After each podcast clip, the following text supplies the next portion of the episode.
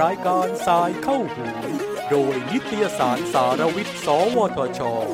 ย่อยโลกข้อมูลข่าวสารวิทยาศาสตร์เพื่อคุณ สวัสดีค่ะ ขอต้อนรับทุกท่านเข้าสู่รายการ Sci เข้าหูนะคะ โดยนิตยสารสาระวิทย์ สวทช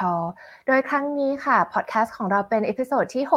65 ตอนบนเส้นทางความท้าทาย ดาวเทียมไทยจะไปดวงจันทร์ โดยดิฉันพรนำภัยนเรนพิทักษ์ นักวิจัยทีมวิจัยการจำลองและระบบขับเคลื่อนด้วยข้อมูล n e c t e c h สวทช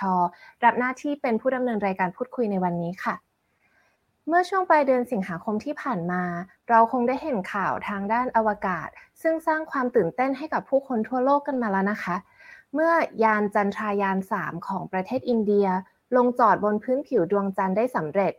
ทำให้อินเดียกลายเป็นชาติที่ 4 ของโลก ถัดจากอดีตสหภาพโซเวียต สหรัฐอเมริกา และจีนที่ได้ไปเยือนดวงจันทร์และหากย้อนกลับไปเมื่อช่วงปลายปีพุทธศักราชที่ 2564 ประเทศไทยของเราได้เคยประกาศเป้าหมายส่งยานอวกาศไปสำรวจดวงจันทร์ภายใน 7 ปี โดยเกิดเป็นโครงการ Thai Space Consortium หรือ TSC ขึ้นมา เพื่อภารกิจสร้างดาวเทียมสำรวจดวงจันทร์โดยในวันนี้นะคะ นิตยสารสาราวิทย์ได้รับเกียรติจากดรพงศธรสายสุจริต หรืออาจารย์ปอม อาจารย์ประจำภาควิชาวิศวกรรมเครื่องกลและการบินอวกาศ มหาวิทยาลัยเทคโนโลยีพระจอมเกล้าพระนครเหนือ และอาจารย์ปอมยังดำรงตำแหน่งผู้อำนวยการสถาบันเทคโนโลยีอวกาศนานาชาติ เพื่อการพัฒนาเศรษฐกิจหรือ INSTED อีกด้วยค่ะ วันนี้นะคะ เราได้รับเกียรติจากอาจารย์ปอมมาพูดคุยเกี่ยวกับเรื่องโครงการสร้างดาวเทียม TSC ซึ่งอาจารย์ปอมเป็นหนึ่งในผู้มีหน้าที่รับผิดชอบโครงการนี้ค่ะ ค่ะ ก็วันนี้อาจารย์ปอมจะมาร่วมพูดคุยและอัปเดตความคืบหน้าของโครงการของเราให้กับรายการเราได้ฟังค่ะ สวัสดีค่ะ อาจารย์ปอม สวัสดีครับ ค่ะก็ก่อนอื่นเลยนะคะ ต้องขอขอบคุณอาจารย์ปอมมากค่ะ ที่ให้เกียรติกับรายการของเรา episode นี้ แล้วก็อยากจะขอให้อาจารย์ปอมแนะนำตัวเองค่ะ เพราะว่าเราอยากรู้จักกับตัวตนของอาจารย์ อยากทราบว่าประวัติชีวิตวัยเด็กของอาจารย์ เป็นอย่างไรบ้าง มีแรงบันดาลใจ หรือว่าเส้นทางการการเรียนจนสำเร็จปริญญาเอกเกี่ยวกับด้านนี้อย่างไรค่ะ ครับก็จริงๆ ผมก็เป็นเด็กต่างจังหวัดนะครับ ก็เริ่มจาก ตอนสมัยเรียนตั้งแต่ประถมนะครับ จนถึงมัธยมเนี่ยผมอยู่ที่อุตรดิตถ์นะครับ แล้วก็พอมัธยมต้นเนี่ยผมก็มาเรียนที่โรงเรียนพระนารายณ์นะครับ จังหวัดลบบุรีนะครับในช่วงเด็กๆเนี่ยก็ก็เป็นเป็นเด็กบ้านๆธรรมดานะครับ ก็ไม่ได้ ไม่ได้มีความรู้หรือความสนใจเกี่ยวกับอวกาศนะครับ เพราะว่าเราก็ไม่ไม่ได้มีสื่อที่คอยให้ความรู้เรานะครับ ก็จนช่วงประมาณผมอยู่ป .6 ขึ้นม .1 นะครับ ตอนนั้นก็เป็นข่าวดังมากว่าประเทศเราจะมีดาวเทียมเป็นของตัวเองนะครับ ดาวเทียมไทยคมหนึ่งนะครับผมก็นั่งดูถ่ายทอดสดนะครับ ก็ตื่นเต้นมากนะครับว่า ว่าประเทศเราจะมีดาวเทียมนะครับ แต่ว่าตอนนั้นเองผมเป็นเด็กผมก็ไม่รู้ว่าดาวเทียมมันคืออะไรนะครับ แต่ว่ามันมันไปอวกาศนะครับ มันก็เหมือนกับตอนที่เราผมเป็นคนผมเป็นเด็กชอบอ่านการ์ตูนนะครับ ชอบดูการ์ตูนอ่านการ์ตูน ก็มีความรู้สึกเหมือนมันเป็นเหมือนเป็นนิยายวิทยาศาสตร์นะครับ แล้วผมก็รู้สึกว่าเฮ้ยมันมันเป็นเรื่องจริงเนี่ย โตขึ้นไปเราอยากอยากสร้างดาวเทียมนะครับ โดยที่ตอนนั้นก็ยังไม่รู้ว่าดาวเทียมคืออะไรนะครับ ผมนึกว่าจรวดมันถ่ายทอดสดเนี่ยเขาเขาไม่ได้ถ่ายดาวเทียมให้ดูนะเขาถ่ายตอนจรวดกำลังยิงขึ้นสู่วงโคจรนะครับ แล้วก็ผมก็คิดว่านั่นคือดาวเทียมมาโดยตลอดเลย จนจนมีเมื่อปี 1993 เนี่ย ก็ผมก็ตั้งใจไปว่าอ๋อโตขึ้นไปเนี่ย เดี๋ยวเราจะไปเรียนเป็นวิศวกรดาวเทียมนะ ซึ่งก็ไม่รู้อีกว่า ต้องไปเรียนที่ไหนนะครับ ผมก็นึกว่ามันก็คงมีเรียนทั่วไปนะครับแบบเวลาเราไป entrance เข้ามหาวิทยาลัยก็ก็คงไปเรียนคณะวิศวะวิศวกรรมศาสตร์ แล้วก็เดี๋ยวคงได้เรียนอะไรเหล่านี้ปรากฏว่าตอนตอนผมอยู่มัธยมศึกษาตอนต้นหนึ่งปีที่สามนะครับ ก็ไปสอบชิงทุนนะครับ รัฐบาลไทยเป็นทุนกอพนะครับ แล้วก็ได้ได้รับคัดเลือกให้ไปเรียน ศึกษาต่อที่ประเทศญี่ปุ่นนะครับ ตั้งแต่มปลายนะครับมปลายตีโทเอกอันนี้ก็เป็นจุดเปลี่ยนของชีวิตนะครับที่ที่ที่ทำให้ผมไปเรียนในในต่างประเทศเมื่อปี 1996 นะครับ ก็หรือปีพศ2539 ผมก็บินไปเรียนเรียนภาษาก่อนนะครับอยู่ 2 ปีนะครับ แล้วก็ถึงจะเข้าเรียน ม .4 ใหม่นะครับ ที่ประเทศญี่ปุ่นก็ก็จะช้ากว่าเพื่อนร่วมรุ่นไปประมาณสัก2ปีนะครับ พอเข้าเอ่อเข้าเรียนเอ่อมปลายนะครับเอ่อในปี 1998 นะครับ ก็เอ่อประเทศญี่ปุ่นเนี่ยเป็นประเทศที่มีเอ่อ Space Agency ใช่ไหมครับ อย่างที่เราเอ่อรู้จักกันในชื่อ JAXA นะครับค่ะ JAXA ก็จะเหมือนกับ NASA ของเอ่อประเทศญี่ปุ่นนะครับ ก็จะมีเอ่อนักบินอวกาศของตัวเองนะครับ เราก็จะเปิดทีวีดูเนี่ยก็จะเห็นนักบินอวกาศเป็นประจำนะครับ ออกมาให้ความรู้มาสร้างแรงบันดาลใจให้เด็ก ๆนะครับ แล้วก็สื่อนะครับที่คอยอให้ข้อมูลเกี่ยวกับเรื่องอสาขาวิชาชีพนะครับ หรือว่าให้ความรู้เกี่ยวกับเรื่องอวกาศเนี่ยค่อนข้างที่จะเยอะมากๆนะครับ มีมิวเซียมให้เราไปดูนะครับ มีมีมหาวิทยาลัยที่ทำ เอ่อเกี่ยวกับเรื่องนี้นะครับ ก็จะมีเอ่อให้ไปเยี่ยมแคมปัสนะครับ ไปดูว่าอ๋อเนี่ยมันโตไปอยากทำเรื่องนี้ก็จะต้องไปเรียนที่ไหนนะครับค่ะผมก็มีโอกาสได้ไปเอ่อไปที่มอโตเกียวนะครับเอ่อค่ะ University of Tokyo นะครับก็เอ่อจริง ๆ ในประเทศญี่ปุ่นเองเนี่ยเมื่อปี 1998 เองเนี่ยก็ไม่ได้มีไม่ได้มีมหาลัยเยอะนะครับ มีแค่ที่สองที่เท่านั้นเองนะครับ ที่สอน เอ่อเรื่องการสร้างดาวเทียมนะครับเอ่อในมหาวิทยาลัยในประเทศญี่ปุ่นเนี่ยมีสาขาวิศวกรรมการบินและอวกาศเนี่ยมานานแล้วนะครับ มาตั้งแต่ค่ะก่อนสงครามโลกอีกนะครับ แต่ว่าเอ่อทุกคนก็เรียนทฤษฎีนะครับ ไม่เคยมีใครได้สร้างดาวเทียมจริง ๆ หรือว่ายานอวกาศจริง ๆ นักเรียนก็เอ่อก็จะเป็นไปตาม process ปกตินะครับ ก็เรียนจบ aerospace มาแล้วก็เข้าไปในหน่วยงานรัฐ หรือไปบริษัทเอกชน ถึงจะไปทำงานในแคดีเหล่านี้นะครับ ก็ผมเองก็ไปไปเรียนนะครับ ก็มีโอกาสได้เข้าไปเรียนที่ที่หมายปองไว้นะครับ ตอนตอนมปลายเราก็ไปเยี่ยมดูแล้วก็บอกว่า โอ้ถ้ามันก็ไม่ได้มีให้ให้เรียนเยอะนะครับ มีสมัยผมนี่มีประมาณสักสองที่นะครับ แล้วมันก็เป็นที่ที่ยากพอสมควรนะครับ ก็เลยตั้งใจเรียนมากนะครับ ตอนสมัยเป็นนักเรียนมปลายที่ประเทศญี่ปุ่นนะครับ ก็ ใส่ชุดเหมือนในการ์ตูนญี่ปุ่นเลยครับ ไปไปเรียนไปเรียนหนังสือทุกวันนะครับ แล้วก็ทุกอย่างเป็นภาษาญี่ปุ่นนะครับ ก็เอ่อค่อนข้างลำบากนะครับ เพราะว่าเอ่อเรา เราจะต้องใช้เวลามากกว่าเอ่อคนญี่ปุ่นนะครับ ในการที่จะทำความเข้าใจนะครับ แล้วก็ทำความเข้าใจเสร็จต้องอธิบายออกมาให้ได้นะครับอืมอันนี้ก็เป็นเอ่อเป็นเรื่องราวสมัยตอนเป็นนักเรียนนะครับ ก็เอ่อแรงบันดาลใจก็มีประมาณนี้ครับ จนถึงเอ่อผมผมผมตอบหมดทุกคำถามยังครับค่ะเออหมดแล้วค่ะโอเคอันนี้ครับอยากขออนุญาตถามต่อว่า แล้วครับพอได้ไปวิสิตมหาวิทยาลัยได้เริ่มครับทราบแล้วว่าจะเข้าเรียนคณะอะไรอย่างเงี้ยค่ะ อาจารครัย์บปอม อาจารย์ปอมเตรียมตัวอย่างไรต่อ แล้วก็มี journey หรือว่าเส้นทางของการเรียนจนกระทั่งจบปริญญาเอกยังไงคะ ครับ จริง ๆแล้ว เอ่อ เอ่อเนื่องด้วยด้วยความที่ เอ่อ เราเราเป็นเด็กใช่ไหมครับ แล้วก็ค่ะ ด้วยความที่เป็นเด็กทุนรัฐบาลไทยเนี่ย มันมีข้อดีอยู่อย่างหนึ่งนะครับ เพราะว่ามันถูกกำหนดไว้แล้วครับว่าเรากลับมาต้องมาเป็นข้าราชการนั้นค่ะ เราเนี่ยไม่มีไม่มีความกังวลเรื่องการหางานทำนะครับเพราะฉะนั้นมันก็เป็น privilege ที่ งั้นเราก็เรียนอะไรอย่างที่เราอยากจะเรียนนะครับเพราะฉะนั้นค่ะ มันก็เลยไม่ค่อย ไม่ค่อยมีแฟกเตอร์ในการที่ผมจะต้องลำบากใจว่า เอ้ย เรียนอันนี้แล้วเนี่ย จบไปจะไปทำมาอาชีพอะไร มันจะมีบริษัทไหนให้เราทำงานไหมนะครับมันพอมันไม่มีความกังวลเหล่าเนี้ยมันก็เลยทำให้โอเคเอ่อเราสามารถใช้เวลาไปกับสิ่งที่เราชอบได้ โดยที่ไม่ต้องคำนึงถึงอนาคตสักเท่าไหร่นะครับ จริงผมเป็นคนไม่ได้คิดอะไรซับซ้อนมากนะครับ ก็เป็นเด็กผู้ชายคนหนึ่งที่ เอ้ย ชอบเรื่องนี้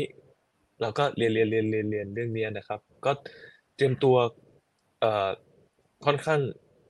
จริง ๆ ไม่ได้เตรียมตัวอะไรพิเศษนะครับ ก็คือแค่เอ่อขอให้สอบเข้ามหาวิทยาลัยให้ได้นะครับ พอเอ่อพอมันพอเข้ามหาวิทยาลัยไปแล้ว ก็ค่อยไปเลือกสาขานะครับ ก็ เอ่อนั้นชีวิต ปกติก็จะไม่แตกต่างจากเด็กที่กำลังจะ entrance ก็จะต้องอ่านหนังสือทุกวิชานะครับคณิตศาสตร์ฟิสิกส์อังกฤษเคมีชีวะประวัติศาสตร์นะครับ เหมือนเหมือนคนทั่วไปเลยนะครับ ซึ่งตอนนั้นเองก็ไม่รู้ว่า entrance ไปแล้วจะติดหรือเปล่าด้วยนะครับ หรือว่าติดเข้าไปแล้วก็อาจจะไม่ได้เลือกคะแนนไม่ถึงไม่สามารถเลือกสาขาที่ตัวเองอยากจะไปเรียนได้นะครับ ก็ก็ก็เป็นความกังวลใจหลายอย่าง แต่ว่าไม่ได้ไม่ได้เตรียมตัว เพราะว่าข้อสอบไม่ได้ไม่ได้ออกเกี่ยวกับอวกาศเลยนะครับ ก็เป็นเอ่อเหมือนเหมือนบ้านเรานะครับ ก็เข้าไปคัดอีกทีหนึ่งครับสุดยอดเลยค่ะเรียกว่าเป็นเป็นเส้นทางที่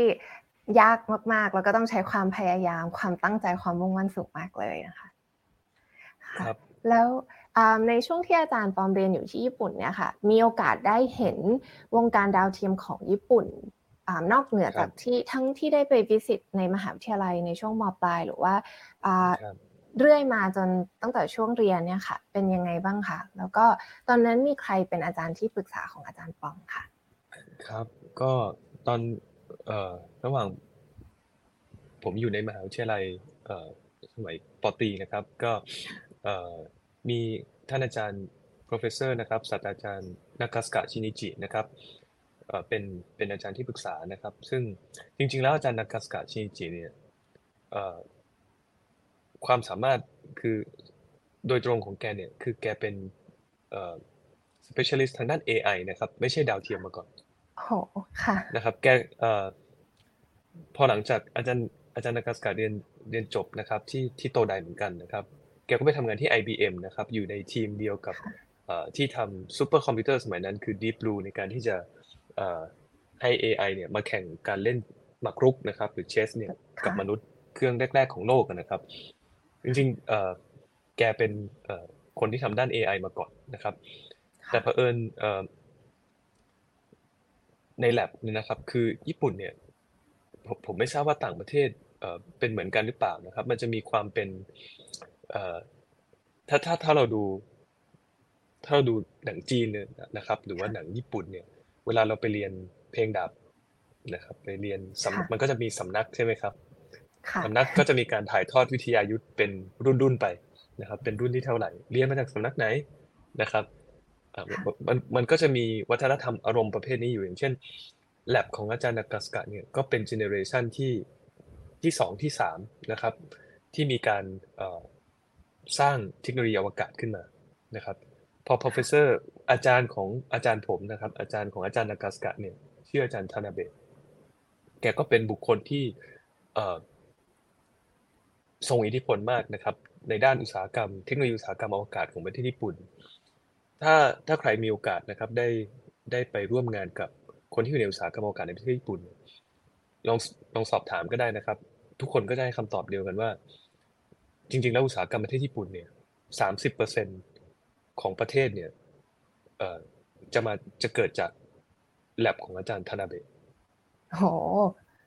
พอตอนอาจารย์ธนาเบะจะเสียชีวิตนะครับ แกก็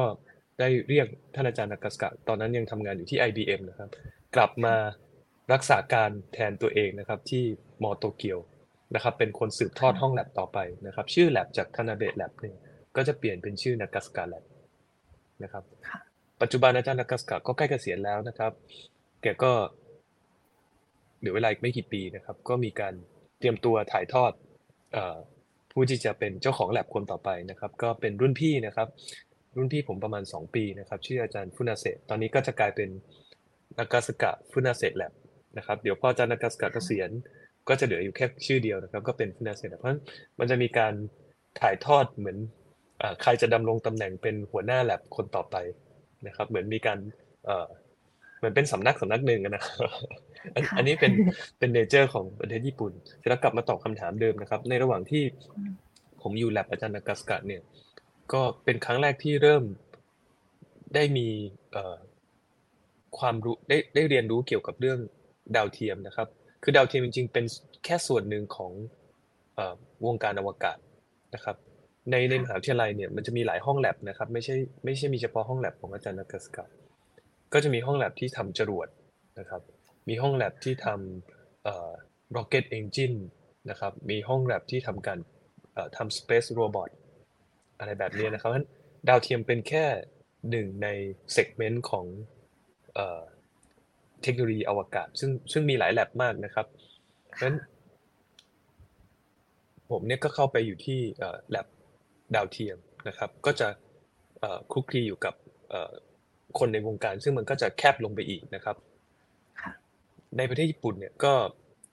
จริง ๆ แล้วในในปีที่ผมเข้าเรียนในในปี 2000 นะครับ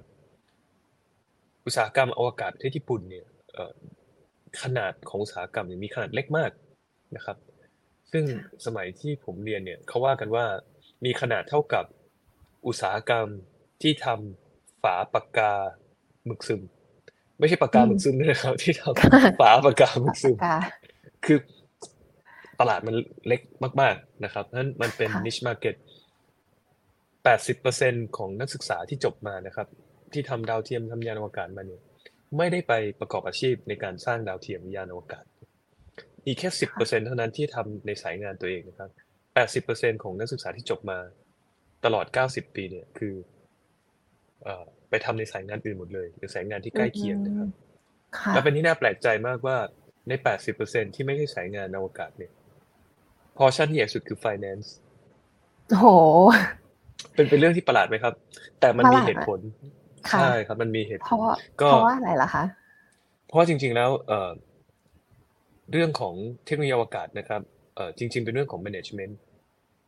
ค่ะเทคนิคเป็นอีกเรื่องหนึ่งนะครับ เทคเทคนิคก็เอ่อก็เป็น เป็นประเด็นสำคัญแต่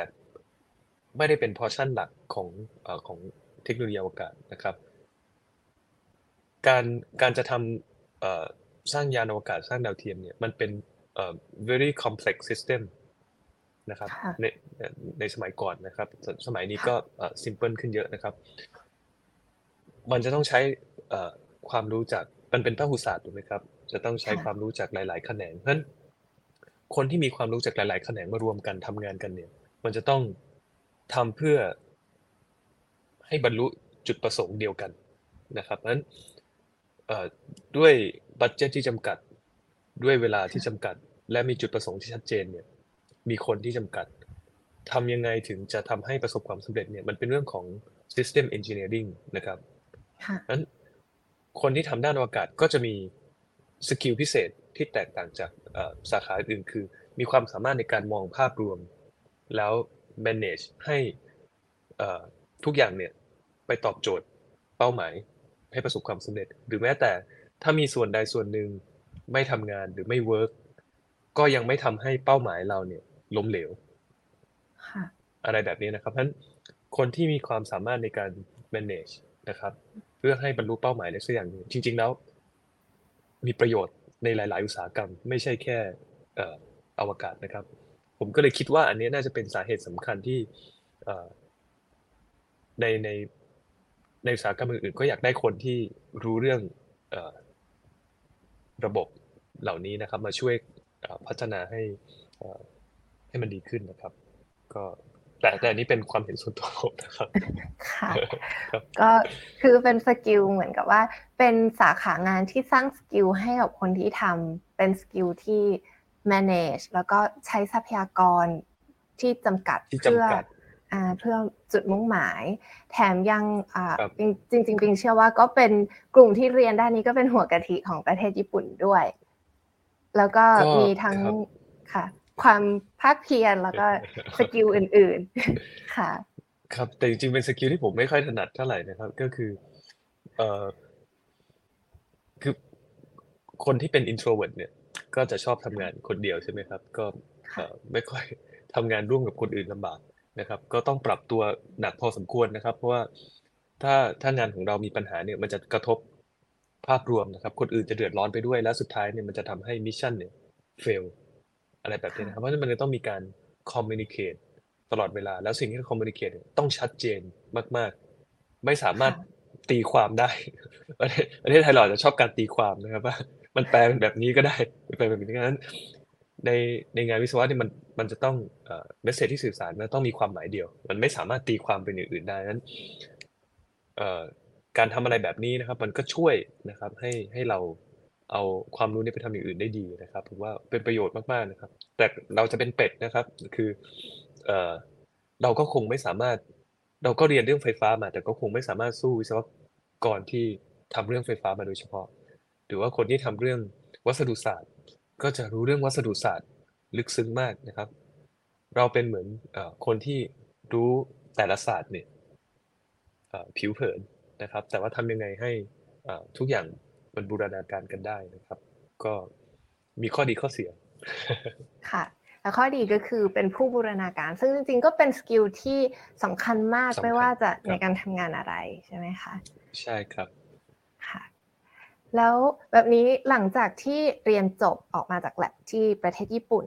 อ่าอาจารย์ปอมกลับมาที่ประเทศไทยทันที แล้วก็เริ่มทำงานทางด้านการสร้างดาวเทียมให้กับประเทศไทยทันทีเลยหรือเปล่าคะ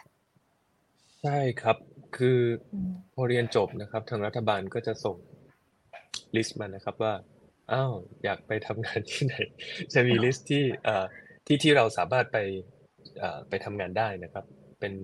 เอ่อนักนักเรียนทุนไทยรัฐบาลไทยจะต้องได้รับอยู่แล้วนะครับ ผมเป็นทุนส่วนกลางนะครับ จะไม่ได้ระบุสังกัดเอ่อตั้งแต่ตอนไปเรียนว่ากลับไปแล้วจะต้องไปอยู่ที่ไหนค่ะก็ประสบความยากลำบากนิดหนึ่งนะครับ ไม่ได้เยอะมากก็คือ ผมเอง รู้ว่าจะต้องกลับมาเป็นอาจารย์นะครับ แต่ว่าไม่รู้จะไปสอนที่ไหนค่ะไม่รู้จะไปสอนที่ไหน ก็พยายามหาเอ่อในประเทศไทยก็น้อยมากนะครับ ที่เอ่อที่จะมีสาขาวิศวกรรมการบินและอวกาศ ก็มีอยู่แค่ไม่กี่แห่งนะครับ ก็เอ่อพอดีที่ที่มีพระจอมเกล้าพระนครเนี่ยก็ใกล้บ้านที่กรุงเทพนะครับ ก็เอ่อก็เลยเอ่อมาสมัครกันนะครับ แล้วก็เอ่อ ก็เป็นความโชคดีนะครับที่เอ่อมีท่านอาจารย์หลายท่านนะครับ ที่อยู่ในแวดวงนี้มาก่อนอยู่แล้วนะครับเอ่อมีท่านอาจารย์สุวัสด์นะครับ มีท่านอาจารย์อุดมเกียรติที่เอ่อที่ทำมาก่อนตั้งแต่ผมเอ่อยังเป็นนักเรียนอยู่ด้วยซ้ำไปนะครับ ก็พอไปเอ่อคณาจารย์ของภาควิชาก็ยินดีต้อนรับนะครับ ว่าอ้าวเราเราได้อาจารย์ใหม่มานะครับมาค่ะมาสอนนักเรียนสร้างดาวเทียมนะครับ ก็เอ่อ ประมาณเมื่อประมาณ 12 ปีที่แล้วนะครับ ก็กลับมาเป็นอาจารย์ แล้วก็เริ่มจริง ๆ แล้วเนี่ยหน้าที่ของผมคือสอนหนังสือครับ ไม่ได้สร้างดาวเทียม สอนหนังสือนะครับ แต่ว่า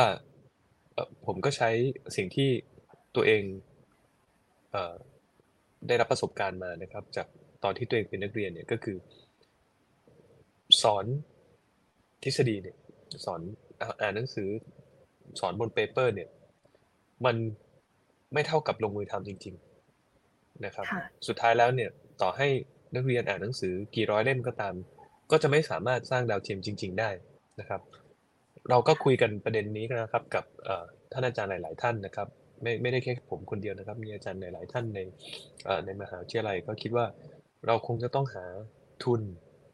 นะครับ มาให้นักเรียนเนี่ยสร้างจริง ๆ นะครับ ก็ด้วยความที่ทุนมันก็ไม่ได้เยอะนะครับ ก็ต้องเอ่อก็ต้องอาศัยเอ่อเขาเรียกว่าอะไรครับ ก็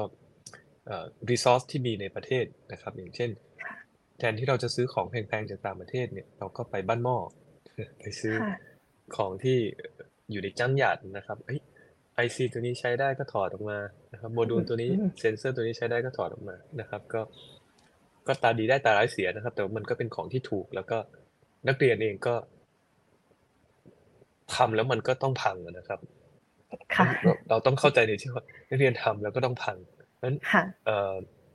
พอถ้าเขาทำเป็นแต่แรกเขาเราก็ไม่รู้จะสอนอะไรถูกไหมครับเพราะฉะนั้นอ่าเอ่อมันมันก็เราก็จะคาดการณ์ได้ว่าโอเค เดี๋ยวมันจะต้องพังเพราะฉะนั้นเราก็พยายามซื้อของที่มันหาซื้อได้ในราคาถูกที่สุดนะครับ มาสอนนักเรียนนะครับ ก็เอ่อ จนเราโชคดีนะครับ ได้ทุนจากเอ่อกสทชนะครับ กองทุนกทปสให้เงินเรามาสร้างดาวเทียม แล้วก็ส่งไปในอวกาศจริง ๆ นะครับ อันนี้ก็คือที่มาของดาวเทียม n e x t s a t หนึ่งนะครับที่ค่ะเป็นฝีมือนักเรียนเรามีของสุดอุปกรณ์จากบ้านหม้อเต็มไปหมดเลยสุดยอดเลยค่ะอืมเรียกว่าแปลว่าอาจารย์ก็ได้เริ่มถ่ายทอดทั้งวิธี เรียกว่าความรู้ทางวิชาการ แล้วก็การลงมือสร้างดาวเทียม รวมทั้งครับการบริหารจัดการทรัพยากรและเครื่องมือที่มีครับเพื่อการสร้างดาวเทียมให้กับนักเรียน ใช่ไหมคะ สุดยอดคเลรับยค่ะ ทีนี้อยากจะขอให้อาจารย์อธิบายถึงดาวเทียม n e x t หนึ่งที่อาจารย์พูดถึงเนี่ยค่ะครับว่าอ่าเป็นดาวเทียมประเภทไหนแล้วก็อ่าครับได้ข่าวว่าเป็นดาวเทียมขนาดเล็กขนาดประมาณไหนค่ะอาจารย์ ครับก็ค่ะจริงๆแล้วมันอยู่ใน category ที่เรียกว่า CubeSat นะครับ CubeSat ตอนนี้น่าจะเป็น keyword ที่เอ่อ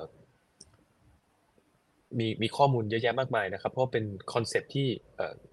ไม่ได้ใหม่นะครับ มีมา 20 กว่าปีแล้วนะครับ ก็เอ่อเป็นดาวเทียมขนาดเล็กเท่าเอ่อหนึ่ง unit เนี่ยคือเท่ากับกล่องทิชชู่นะครับ ประมาณ 10คูณ10คูณ10เซนติเมตรเท่านี้เองนะครับ แล้วก็มีน้ำหนักไม่เกิน 1 กิโลกรัมนะครับ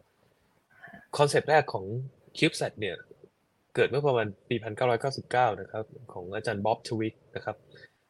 อาจารย์ Bob Twiggs จริง ๆ ก็เป็นอาจารย์ของอาจารย์นากาสุกะอีกทีหนึ่งนะครับ เพราะว่าตอนนั้นอาจารย์นากาสุกะก็ไปไปทำ research ที่ห้องแลบของอาจารย์ Bob Twiggs ที่มหาวิทยาลัยสแตนฟอร์ดนะครับ ก็เลยคิดด้วยกันนะครับ ว่าทำยังไงถึงจะสอนให้นักเรียนเนี่ยสร้างดาวเทียมเป็นนะครับ เพราะว่ามันมีมันมีปัญหาในด้านอุตสาหกรรมว่า นักเรียนที่จบมาเนี่ยเริ่มใหม่หมดเลยนะครับ ไม่ คือความรู้ทฤษฎีมีแต่ว่าทำอะไรไม่เป็นเลยนะครับ ในในวงการอุตสาหกรรมอวกาศก็เลยเอ่อก็เลยคิดไอเดียนี้ขึ้นมางั้นทำยังไงให้ราคามันถูกเพื่อให้นักเรียนเนี่ยเอ่อสามารถเรียน 4 ปีจบใช่ไหมครับงั้นดาวเทียมมันต้องสร้างเสร็จส่งไปในอวกาศได้ภายใน 4 ปี สมัยก่อนดาวเทียมลูกหนึ่งเนี่ยนะครับ มันก็เหมือนสร้างเครื่องบินลำหนึ่งใช้เวลา5-7ปีนะครับถ้า5-7ปีเนี่ยนักเรียน เรียนจบไปนานแล้วนะครับ ดาวเทียมก็ยังไม่เสร็จก็เลยค่ะเป็น concept ที่ว่าเอ่อเราออกแบบคิว s ซมาเพื่อการศึกษา ไม่ได้เพื่อใช้งานจริงนะครับ เพื่อสอนนักเรียนเนี่ยให้รู้ว่าดาวเทียมมันทำงานยังไงนะครับ แล้วก็เราจะสร้างมันยังไง มันมีระบบอะไรบ้างนะครับนั้น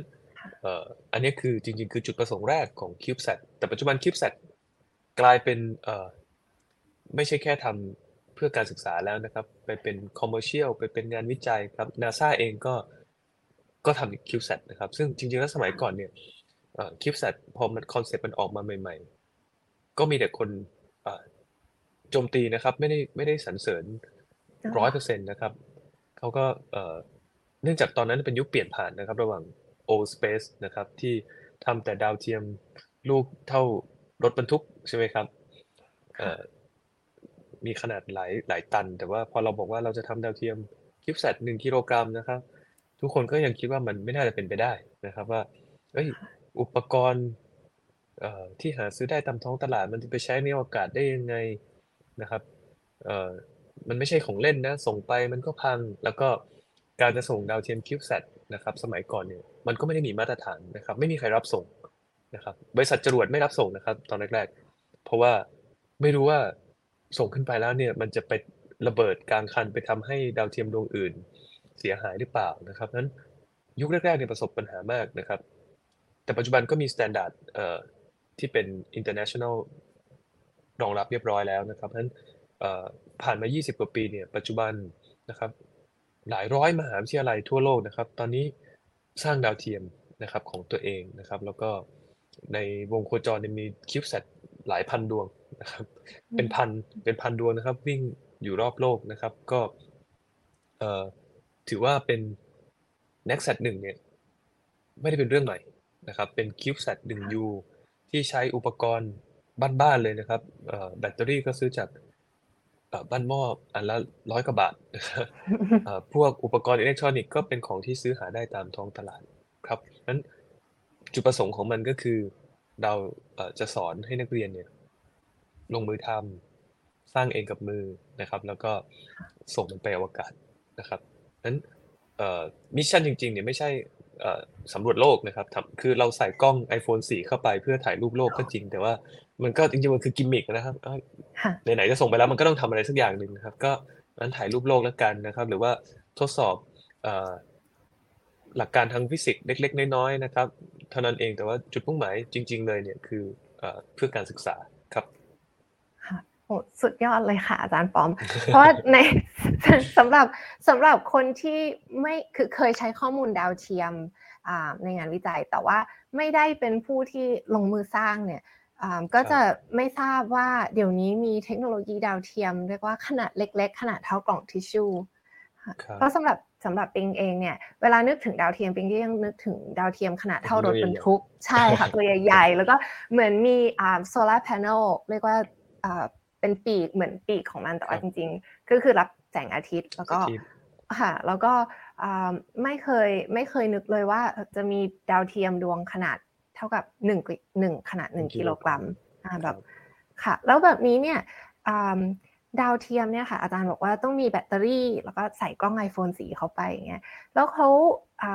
การที่เขาฟังก์ชันอยู่ในชั้นบรรยากาศ หรือจริง ๆ นอกโลกแล้วใช่ไหมคะถือว่าโคจรนอกโลกแล้วเขาได้ เขาใช้พลังงานแสงอาทิตย์ในการขับเคลื่อนต่อหรือเปล่าคะคืออาจารย์ต้องใส่อะไรเข้าไปอีกให้เขาอยู่ได้โอเคครับก็หลักการทางฟิสิกส์อย่างแรกก็คือดาวเทียมดวงนี้มันเป็นไปตามกฎของฟิสิกส์ล้วนๆเลยนะครับ มันมันวนอยู่รอบโลกโดยที่ไม่ได้ใช้พลังงานอะไรเลยในการในการเคลื่อนที่นะครับนั้นมันเคลื่อนที่ด้วยแรงเฉื่อยนะครับมันไปของมันเองนะครับ แล้วก็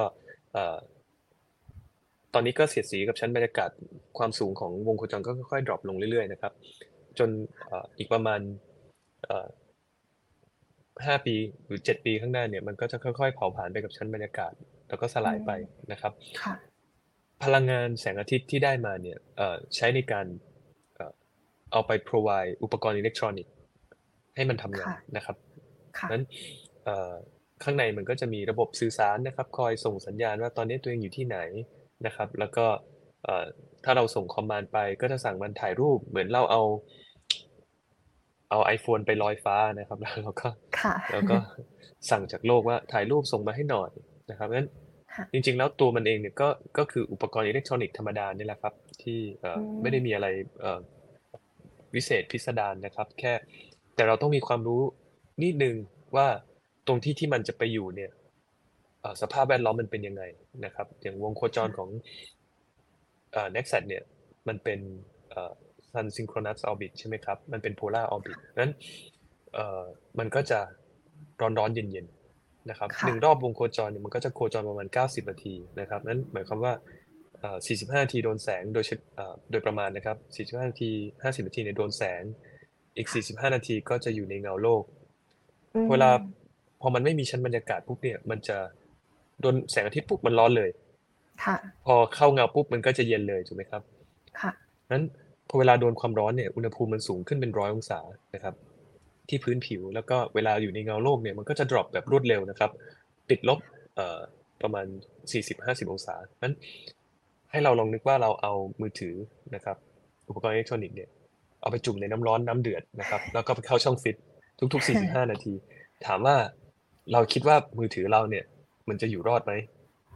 ไม่น่ารอดตั้งแต่15นาทีแรกนั้นเราก็จะต้องออกแบบนะครับดาวเทียมเนี่ย ให้มันเหมาะสมกับสภาวะแวดล้อมที่มันจะไปอยู่ เท่านั้นเองนะครับ ไม่ได้ไม่ได้ใช้เทคโนโลยีอะไรใหม่นะครับ แค่เรารู้ว่ามันจะถูกนำไปใช้ในสภาวะแบบไหนนะครับนั้นถ้ามันร้อนไปเรามีวิธีการอย่างไรที่ทำให้มันเย็นลงนะครับ หรือว่าถ้ามันเย็นไป เรามีวิธีการอย่างไรที่ทำให้มันอุ่นขึ้น อะไรแบบนี้นะครับ ก็คือใช้ความรู้ที่เราเรียนมาเนี่ยแหละครับ ในในห้องเรียนวิศวกรรมนะครับ ก็ใช้ทุกศาสตร์ที่เรามีนะครับทำยังไงก็ได้ให้มันอยู่รอดในสภาวะแบบนี้ อันนี้ก็คือเป็น essence ที่เราสอนเด็กในการสร้างดาวเทียมนะครับนั้นก็แต่ยังไงก็ตามเนี่ยพูดด้วยปากเนี่ย มันก็เข้าใจระดับหนึ่งนะครับ แต่ว่า สร้างเองกับมือแล้วส่งไปเนี่ยมันถึงจะ อ๋อ เข้าใจแล้วว่ามันเป็นยังไงแบบนี้นะครับ ค่ะยังมีคำถาม follow up อีกสองข้อในในหัวข้อของ next set หนึ่งเนี่ยค่ะ ครับค่ะข้อข้อที่หนึ่งคือเมื่อสักครู่อาจารย์พูดถึงวงโคจรของดาวเทียม next set next set ไม่ได้ไม่ได้เป็น geostationary orbit หรือที่อยู่เหนือโลก แล้วก็โคจรไปพร้อมกับอัตราการหมุนของโลกใช่ไหมคะใช่ครับ ค่ะก็คือก็ geostationary orbit ก็จะเราจะมีดาวเทียมไทยคมใช่ไหมครับ ที่ค่ะอยู่สูงจากผิวโลกไปประมาณ 36,000 กิโลเมตรนะครับ ซึ่งเป็นระยะทางที่ไกลมากนะครับ การที่จะส่งสัญญาณนะครับ จากที่ไกลๆไป 36,000 กิโลเมตรนะครับ มันจะต้องใช้พลังงานสูงมากในการส่งเพราะฉะนั้น ดาวเทียมดวงเล็กๆ แบบ CubeSat เนี่ยจริง ๆ แล้วเอ่อ power consumption เนี่ยอยู่ที่ประมาณเอ่อไม่กี่วัตต์เองนะครับ คือค่ะเอ่อใน หนึ่งออเดอร์เท่านั้นเองนะครับ คือเอ่อไม่เกิน10วัตต์ประมาณ7วัตต์เท่านั้นเองนะครับเพราะฉะนั้นเอ่อการส่งอะไรแบบเนี้ยในระยะทางไกลๆเนี่ยไม่สามารถทำได้ เพราะฉะนั้นวงโคจรที่ KNACKSAT ไปนะครับ ก็จะอยู่ที่ 600 กิโลเมตรนะครับ 600 กิโลเมตรก็ประมาณกรุงเทพอาจจะยังไม่ถึงเชียงใหม่เลยใช่ไหมฮะอืมค่ะเอ่อกรุงเทพเอ่อภาคเหนือนะครับค่ะก็ถามว่าเป็นระยะทางที่ไกลไหม ไม่ได้ไกลนะครับ ก็ ใช้วอลวิทยุเนี่ยเอ่อคุยกันแบบเอ่อ line of sight นะครับ โดยไม่มีอะไรบดบังเลย จริงๆเอ่อใช้พลังงานแค่2วัตต์ก็สามารถคุยกันได้แล้วในระยะทาง 600 กิโลเมตรนะครับงั้นค่ะในตัวดาวเทียม NextSat เองเนี่ยเราก็ให้เด็กนักเรียนเนี่ยสร้างเครื่องมือสร้างวิทยุสื่อสารเองเลยนะครับ ว่าอ้าวถ้าเราจะส่งจากตรงเนี้ยเอ่อไปที่ NextSat 600 กิโลนะครับ 600 กิโลนี่คืออยู่บนหัวนะครับ ในบางครั้งที่มันอยู่เ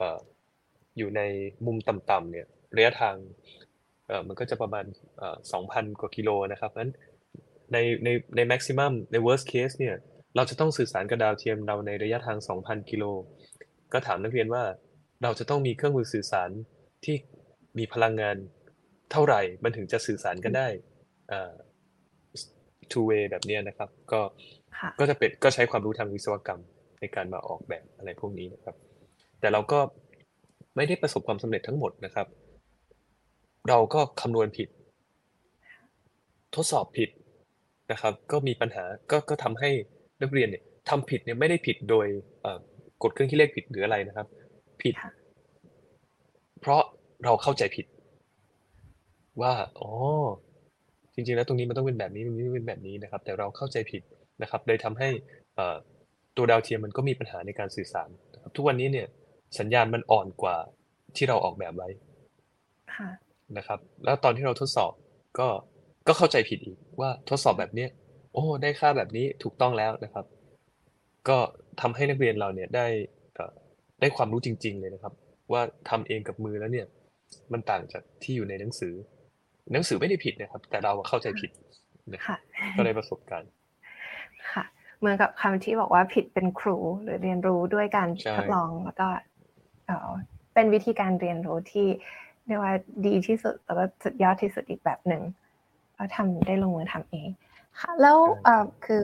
คำถามที่อยาก follow up ข้อที่สองค่ะ อาจารย์ปอมบอกว่าตอนสมัยนั้น หาจรวดส่ง n e x t หนึ่งขึ้นไปก็ยากมาก แล้วสุดท้ายใครเป็นคนพา n e x t ขึ้นไปอยู่ในวงโคจรล่ะคะโอเคครับ จริงๆเอ่อในปี 2015 ที่เราได้งบประมาณนะครับจากเอ่อ กสทชเนี่ยเราก็เริ่มเริ่มหาลอนเชอร์นะครับ ซึ่งยุคนั้นเนี่ยเอ่อ SpaceX นะครับ ตอนนี้ใครๆก็รู้จักนะครับ เป็นบริษัทของ Elon Musk เนี่ย เพิ่งจะประสบความสำเร็จในการที่จะเอ่อกลับมาลงจอดในเอ่อ vertical landing เป็นครั้งแรกเองนะครับ เพราะฉะนั้นเอ่อก็อยู่ในช่วงที่เอ่อพูดคุยง่ายกว่าปกตินะครับก็ ตอนนั้นยังมีไม่กี่เจ้านะครับที่ที่มีความสามารถในการที่จะส่งเอ่อส่งดาวเทียมเอ่อเข้าสู่วงโคจรได้นะครับเอ่อความยากเนี่ยอยู่ที่เรื่องเงินนะครับ เพราะค่ะงบประมาณเรามีจำกัดนะครับ เราได้งบประมาณมาประมาณ9ล้าน6แสนบาทนะครับ แต่ว่าค่าส่งเนี่ย อยู่ที่ประมาณครึ่งหนึ่งของงบประมาณที่เราได้โอ้โหนะครับ ก็ค่ะนั่นคือปัญหาของเรานะครับ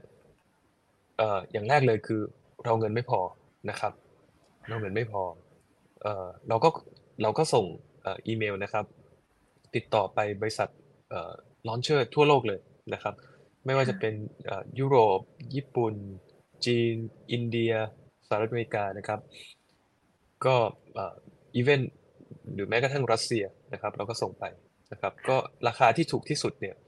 ก็อยู่ประมาณเนี้ยเท่า ๆกันนะครับ เราก็พยายาม พยายามขอลดราคานะครับ บอกว่า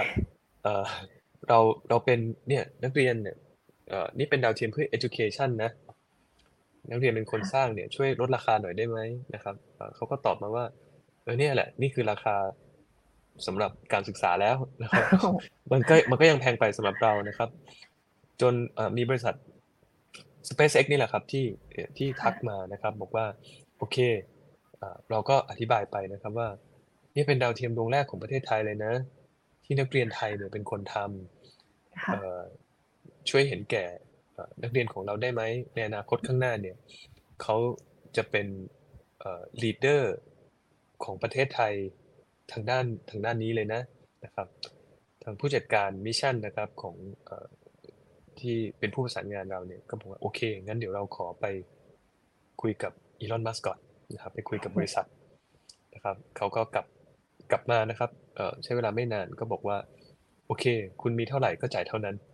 นะครับโอ้โหมีเท่าไหร่ก็จ่ายค่ะเท่านั้นนะครับ ก็โอ้แบบแบบเอ่อได้ราคาที่ดีมากนะครับ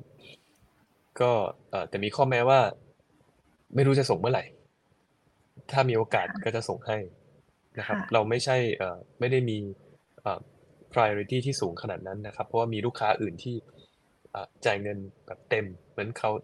จะได้ไปก่อน แต่ถ้ามีที่ว่างนะครับ เราก็จะได้ไปค่ะเราก็สร้างดาวเทียมเสร็จตั้งแต่ปี 2017 ครับค่ะเราใช้เวลาสองปีนะครับ ปี 2015 ได้ทุน ปี 2017 ดาวเทียมเสร็จ แต่ว่าเอ่อตอนนั้นจรวดก็ระเบิดด้วยนะครับ แล้วก็เอ่อต่อคิวเยอะนะครับ เพราะมีลูกค้าเยอะมาก เขาก็เลยเลื่อนเราไปเรื่อยๆนะครับ ดาวเทียมค่ะเราต้องตั้งอยู่ในเอ่อ clean booth นะครับ ที่เปิด เปิดไฟตลอด 24 ชั่วโมงนะครับ เพื่อค่ะให้มันอยู่ในสภาวะปลอดฝุ่น แล้วก็รักษาความชื้นเนี่ย เป็นเวลาหนึ่งปีเต็มโอ้โหค่ะ เพื่อเพื่อรอวันที่จะลอนช์นะครับค่ะสุดท้ายแล้วเราก็เอ่อไปกับ SpaceX นะครับ บริษัท SpaceX เอ่อลอนช์เมื่อปี 1,000เอ่อ2018 นะครับค่ะวันที่ 6 ธันวาคม 2018โอ้โหก็ อาจารย์จำได้ไม่ลืมเลยจำได้ไม่ลืมครับค่ะโอ้ค่ะอ่าอาจารย์กับนักเรียนนักศึกษาที่ร่วมกันสร้างนักแสดขึ้นมาต้องภูมิใจมาก ๆ เลยใช่ไหมคะครับเราเอ่อคือ จริง ๆ แล้วเอาพุตของเราเนี่ย เอ่ออมหมายถึงว่าผลผลิตดีกว่านะครับค่ะทุกคนก็จะมองมหาวิทยาลัยหรือตัวผมเองเนี่ยว่าผลผลิตของเรานี่คือดาวเทียมนะครับค่ะใครๆ พอหลังจากข่าว n e x t ออกไป ใคร ๆก็มาหานะครับบอกว่าช่วยสร้างดาวเทียมให้หน่อยช่วยสร้างดาวเทียมให้หน่อยนะครับ คือมันเป็นเอ่อ perception ที่ค่อนข้างเพี้ยนไปนิดนึงนะครับ เพราะว่าผลผลิตของเราเนี่ยไม่ใช่ตัวดาวเทียมแต่เป็นคนค่ะเพราะเราเป็นสถาบันการศึกษานะครับค่ะดาวเทียมเป็นแค่ผลพลอยได้นะครับเพราะฉะนั้นเอ่อ จริง ๆ ทุกคนลืมไปทุกคนเนี่ยเซเลบรตกับดาวเทียมนะครับ แต่มีน้อยคนมากนะครับที่เซเลบรตว่าโอ้ยินดีด้วยนะอาจารย์ปอม ที่อาจารย์ปอมได้สร้างคนเหล่านี้ขึ้นมา ทุกคนจะยินดีกับการที่เราสร้างดาวเทียมสำเร็จ แต่น้อยคนที่จะมายินดีกับการที่สร้างคนสำเร็จนะครับ อันเนี้ยผมว่ามันเป็นเอ่อ mislead นิดนึงนะครับค่ะก็ผมก็จะบอกเสมอว่าอาวุธของเราไม่ใช่ดาวเทียมนะครับ แล้วก็อาวุธของเราก็จะเป็นนักเรียนนะครับค่ะ แล้วก็ดาวเทียมเราเนี่ยเอ่อเราก็จะพยายามเอ่อส่งแบบเดิมๆอย่างเงี้ยนะครับ ไปเรื่อยๆ เพราะเราต้องการสร้างคนครับเราไม่ได้สร้างดาวเทียม ถ้าอยากได้ดาวเทียมที่คุณภาพดีก็จะบอกว่ามีขาย มันมีขายนะครับ แต่ค่ะคนไม่มีขายนะครับค่ะคนต้องสร้างเพราะฉะนั้นเราก็จะทำแบบนี้ไปเรื่อยๆ นะครับ เพื่อสร้างคนค่ะ ชอบคำพูดของอาจารย์ปอมมากเลยค่ะว่า เอาพุทธที่ได้ไม่ใช่ดาวเทียม แต่คือการสร้างคนการพัฒนาคนค่ะครับค่ะ แล้วแบบนี้อาจารย์มีแผนที่จะคือเข้าใจว่าอาจารย์ก็พัฒนาคนสร้างคนโดยการให้ครับพยายามต่อดาวเทียมหรือสร้างดาวเทียมเรื่อยๆ เพื่อที่เด็กจะได้มีแลบปฏิบัติการ แต่ว่ามีแผนที่จะร่วมกันส่ง n e x t สองขึ้นไปอ่าครับหรือเปล่าคะครับก็พอดีเอ่อตอนนี้เราทำ Next Set 2อยู่นะครับ ที่มหาวิทยาลัยค่ะก็กำลังจะเสร็จแล้วนะครับ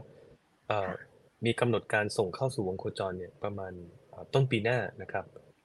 ค่ะในเดือนหน้าเราจะมีการจัดเอ่อแถลงข่าวนะครับ วันที่เอ่อ11 ตุลาคมนะครับเอ่อเราจะนำดาวเทียม NextSat 2ที่เสร็จสมบูรณ์แล้วเนี่ยไปส่งมอบให้กับเอ่อจักซ่าประเทศญี่ปุ่นนะครับค่ะเนื่องจากเราเอ่อมีความร่วมมือกันนะครับว่าเอ่อเป็น ความร่วมมือทางด้านการศึกษานะครับว่าจักซ่าเนี่ยจะเอาดาวเทียม Nexus 2 ของเรา มีขนาดใหญ่กว่า Nexus 1 3 เท่านะครับ จะเป็นขนาด 3U นะครับ ก็คือยาว 30เซนติเมตรนะครับ ก็เท่ากับกล่องรองเท้านะครับ เขาจะเราขอฝากไปกับเสบียงนะครับของนักบินอวกาศนะครับ ก็ทุกๆทุกๆสามเดือนเนี่ย จักซ่านะครับจะต้องส่งเสบียงให้กับนักบินอวกาศอยู่แล้วนะครับก็จะค่ะฝากเป็นสัมภาระขึ้นไปด้วยนะครับพอขึ้นไปถึงที่สถานีอวกาศนานาชาติแล้วเนี่ยเอ่อนักบินอวกาศก็จะเปิดกล่องนะครับ แล้วก็เอาดาวเทียมของเราเนี่ยไปติดเอ่อไปติดอยู่ที่แขนกลนะครับ จะมี robot arm นะครับ อยู่ที่สถานีอวกาศนานาชาติ บางคนอาจจะเคยเห็นในรูปนะครับ แล้วก็กดปุ่มจากโลกนะครับ แขนกลก็จะส่งเอ่อขว้างดาวเทียมเรานะครับเอ่อค่ะ ไปในวงโคจรให้เรานะครับ ก็เอ่อวิธีการส่งก็จะไม่เหมือนกับ NextSat 1 NextSat 1เนี่ยไปกับจรวดใช่ไหมครับแต่เนี่ยค่ะคว้างออกมาจากเอ่อสถานีอวกาศนานาชาตินะครับค่ะอืมเพราะว่า n e x t หนึ่งที่ไปกับจรวดนี่คือ ก็มีการผ่านชั้นบรรยากาศของของโลกขึ้นไป แล้วก็หลุดออกครับจากจรวดเหมือนเหมือนในภาพเวลาเขาส่งยานอื่น ๆขึ้นไปใช่อย่างครับนั้นเหรอคะอ๋อใช่ครับ ก็ค่ะเอ่อ มันมันก็มีข้อดีข้อเสียนะครับ อย่างจรวดเอ่อโดยทั่วไปแล้วเนี่ยก็เอ่อส่งขึ้นไปแล้วก็ต้องเอ่อเร่งความเร็วใช่ไหมครับ ให้ได้ประมาณเอ่อ27,000 กิโลเมตรเอ่อต่อชั่วโมง แล้วก็ค่ะพอได้ orbital speed นะครับ หรือความเร็วที่วัตถุจะไม่ตกลงมาที่ผิวโลกอีกเนี่ยค่ะเอ่อ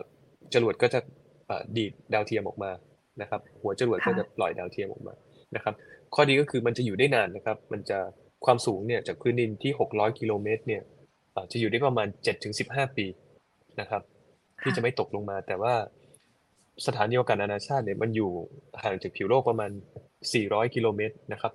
ต่ำกว่าค่ะต่ำกว่าวงโคจรทั่วไปนะครับ ต่ำกว่าวงโคจรค่ะทั่วไป เพราะฉะนั้นเอ่ออายุไขมันที่จะอยู่ในอวกาศได้ก็จะสั้นนะครับ ก็จะอยู่ได้ประมาณเอ่อหนึ่งปีนะครับ หรือหนึ่งปีครึ่ง นะครับ แล้วก็ค่ะมันก็จะตกเร็วกว่าปกตินะครับ ก็เอ่อแต่ข้อดีก็คือ มันมันจะมีรอบที่ไปส่งเสบียงเนี่ยปีหนึ่งค่ะสี่ครั้งอยู่แล้ว อ๋อ ค่ะ ครับไม่ต้องรอเป็นปีเหมือนจรวด ค่ะ เรียกว่าสร้างคนอ่าพร้อมสร้างคนเมื่อไหร่ก็ก็น่าจะมีโอกาสใช่ในการเอาอ่าครับ satellite เอาดาวเทียม NextSat 2ออกไป ค่ะ หรือสักรุ่นที่ต่อต่อๆไปเรื่อยๆอืมครับสุดยอดเลยค่ะ แล้วอืมอยากจะขออนุญาต fast forward มาเมื่อ2ปีที่แล้วอ่าครับที่ว่าค่ะอ่ากระทรวงอว ได้ตั้งโครงการ Thai Space Consortium หรือว่าครับ TSC ขึ้นมาค่ะ อยากจะขอให้อาจารย์ปอมช่วยเล่าให้ฟังหน่อยค่ะว่า โครงการนี้คืออะไร มีประโยชน์อย่างไร แล้วก็อาจารย์ปอมมีหน้าที่รับผิดชอบอะไรบ้างในโครงการนี้เหรอคะ โอเคครับ ก็จริง ๆแล้วนะครับก็คอนโซเทียมเนี่ยเริ่มมาจากสามหน่วยงานหลักนะครับภายใต้กระทรวงอวนะครับก็คือจิสดานะครับสเอ่อสทพนะครับแล้วก็เอ่อนาริตนะครับหรือสดรนะครับแล้วก็สถาบันแสงซิงโครตรอนนะครับเอ่อค่ะเป็นสามหน่วยงานหลักนะครับในการที่จะเอาองค์ความรู้ของแต่ละเอ่อหน่วยงานนะครับ มาสร้างดาวเทียมวิจัยที่เป็นเอ่อ ที่มีเป้าหมายเอ่อไม่ได้เพื่อการศึกษาเหมือนอย่างที่มจพทำนะครับ อย่างมจพเนี่ยเราทำเพื่อสร้างนักเรียนนะครับให้มีความรู้นะครับเพราะฉะนั้นมันก็จะเป็นดาวเทียมขนาดเล็ก แต่ว่าการที่จะต่อยอดนะครับ เพื่อไปสร้างอุตสาหกรรม หรือว่าทำสิ่งที่มัน advance ในอนาคตเนี่ยด้วยไซส์ของดาวเทียมนะครับ ถ้าตัดแบตเตอรี่ ตัดโครงสร้างตัดนู่นนี่นั่นออกไปเนี่ย มันเหลือพื้นที่ให้ทำการทดลองในอวกาศเนี่ยแค่ประมาณ300กรัมหรือแตงกวาสามลูกเท่านั้นเองครับ มันก็ไม่สามารถจะทำอะไรที่มันล้ำๆได้นะครับค่ะเซนเซอร์ใส่ไปตัวเดียว น้ำหนักก็เต็มแล้วนะครับ เพราะฉะนั้นสิ่งที่ทำได้ในอวกาศมันค่อนข้างมีน้อยสำหรับดาวเทียม CubeSat นะครับ เพราะฉะนั้นในมุมมองของกระทรวงวิทย์นะครับ ที่จะสร้างเทคโนโลยีใหม่ ๆ นะครับ หรือว่า ต้องการทำ pure science เนี่ยพวกอุปกรณ์ต่างๆ มันก็จะมีขนาดใหญ่นะครับ จะทำการวิจัยที่มันเป็น frontier เนี่ยเราต้องการแพลตฟอร์มที่มีขนาดใหญ่ขึ้นนะครับ หรือจะต้องการสร้างอุตสาหกรรมเนี่ยมันก็จะต้องไปต่อยอดเป็นดาวเทียมที่สามารถใช้ได้ในอนาคตนะครับ คือเป็นในเชิง commercial นะครับ CubeSat เนี่ยเป็นเชิง commercial ได้ลำบากนะครับเป็นเชิงพาณิชย์ได้ลำบากมาก เพราะว่าด้วยความที่มันทำอะไรมากไม่ค่อยได้นะครับ ท่านผออนะครับของทั้งสามสถาบันเนี่ยก็มีแนวคิดที่ตรงกันนะครับ แล้วก็ร่วมกับท่านอดีตรัฐมนตรีว่าการกระทรวงอวนะครับคนแรกก็คือท่านดรสุวิทย์เมสินทรีนะครับก็มีความเห็นตรงกันนะครับ ว่าจริง ๆ แล้วเนี่ยศักยภาพของประเทศไทยเนี่ยเรามีอยู่แล้วนะครับ แต่ว่าเราต้องการโจทย์ที่ท้าทายนะครับนั้นเราจะเก่งเนี่ยต้อง ต้องมีโจทย์ที่ยากนะครับ เหมือนเราเล่นกีฬานะครับ เราจะเก่งเราก็ต้องเล่นกับคนที่เก่งกว่าใช่ไหมครับ ใครใครเล่นกีฬาก็จะทราบดีนั้นเเราต้องการโจทย์ที่ยากนะครับเพราะฉะนั้นการรวมตัวกันคอนโซเทียมเนี่ยก็มีเป้าหมายที่ชัดเจนนะครับ ว่าเราจะสร้างดาวเทียมวิจัย โดยตั้งโจทย์ยากๆนะครับนั้นเราก็มองภาพไปในอนาคตว่ากระทรวงวิทย์เราเนี่ยอยากจะเห็นดาวเทียม ที่เป็นซีรีส์นะครับอย่างไม่ว่าจริง ๆ แล้วมันก็เป็นไอเดียที่ต่างประเทศเนี่ยที่ประสบความสำเร็จทำมาโดยตลอดนะครับ อย่างประเทศญี่ปุ่นเองก็จะมีดาวเทียมวิจัยนะครับ ก่อนที่เขาจะทำดาวเทียมจริงออกมาใช้งานนะครับ ก็จะมีดาวเทียมแบบเป็น pathfinder นะครับ ว่าทดลองดูว่าเราทำได้ไหมพอเราทำได้ปุ๊บเนี่ยเราก็จะไปสร้างของที่มัน proper ของที่มันเหมาะสมสำหรับเอาไปใช้งานจริงนะครับ ก็จะมีซีรีส์ของดาวเทียมนะครับ อย่างญี่ปุ่นก็จะมี ET เอ่อ ETS หนึ่ง ETS สองสามสี่ห้าหกเจ็ดแปดไปเรื่อยๆเป็นซีรีส์นะครับ อย่างประเทศเกาหลีก็จะมี KOMPSAT หนึ่งสองสามสี่อย่างเงี้ยนะครับ ก็เป็นดาวเทียมของรัฐนะครับดาวเทียมวิจัยเยอะแยะหมดเลยนะครับเราก็อยากจะเห็นประเทศไทยมีแบบนั้นบ้างนะครับ ก็คือเรื่องเดียวเลยเรื่องอวกาศนะครับ แต่ก็ไม่ได้ limit ตรงที่ว่า TSC ต่อไปเราจะทำแค่ ดาวเทียมเหรอไม่ทำเพราะชื่อมันบอกว่าอวกาศใช่ไหมครับ จริง ๆ ก็ไม่ใช่นะครับในอนาคตเราก็พยายามที่จะสร้างเทคโนโลยีอวกาศอื่น ๆด้วยนะครับ ไม่ว่าจะเป็นเทคโนโลยีจรวดก็แล้วแต่นะครับหรือว่าพวก space human support system ถ้ามีโอกาสในอนาคตนะครับ แต่ว่าในในบันไดของเทคโนโลยีเนี่ยจริง ๆ แล้วดาวเทียมเนี่ยอยู่ขั้นต่ำที่สุด ของเทคโนโลยีอวกาศ เป็นสิ่งที่ง่ายที่สุดนะครับจริงเหรอคะใช่ครับทำจรวดเนี่ย ยากกว่าสร้างดาวเทียมเป็นพันเท่านะครับใช้รีซอสมหาศาลเพราะฉะนั้นเราเลยคิดว่าสร้างดาวเทียมเนี่ยน่าจะมี Impact มากกว่าสำหรับประเทศเรานะครับ เพราะว่ามันเป็นขั้นแรกที่เราคิดว่าเราทำได้นะครับ แล้วก็มี Impact ทางสังคมนะครับ คือดาวเทียมเราสามารถทุกๆวัน อย่างดรปิงปิงเองก็ใช้ข้อมูลดาวเทียมในการทำวิจัยใช่ไหมครับ เราก็เห็นว่าดาวเทียมเนี่ยน่าจะส่งผลกระทบนะครับ ต่อเศรษฐกิจของเรานะครับ ไม่ว่าจะเป็นเกษตรกรเป็นเรื่องของทรัพยากร เป็นเรื่องของการเกษตรเป็นเรื่องของภัยพิบัติอะไรต่างๆเนี่ยเราใช้อยู่แล้วในปัจจุบันนะครับเพราะฉะนั้นอันนี้ก็เลยเป็นธงแรกนะครับกลับมาเรื่อง TSC สองนะครับที่จะไปดวงจันทร์นะครับ อันนี้เป็นจุดเริ่มต้นนะครับว่า TSC เกิดมาได้อย่างไรนะครับ พอโครงการ concept ของ consortium เกิดแล้วนะครับตอนแรกเนี่ยเริ่มจากสามหน่วยงานนะครับ ก็เพิ่มอุดม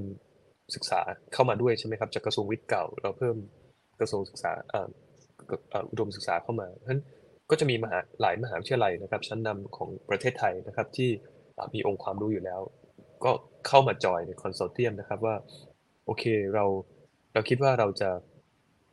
ใช้องค์ความรู้ที่เรามีนะครับ ในการทำโจทย์ยากๆนะครับ ก็เลยเป็นที่มาครับว่าโจทย์ยากที่ว่านี่คืออะไรนะครับ โจทย์ยากที่ว่าคืออะไร ก็ได้ผ่านการคุยนะครับ พูดคุยประชุมกันกับ ผู้เชี่ยวชาญนะครับ นักวิชาการจากทั่วประเทศนะครับ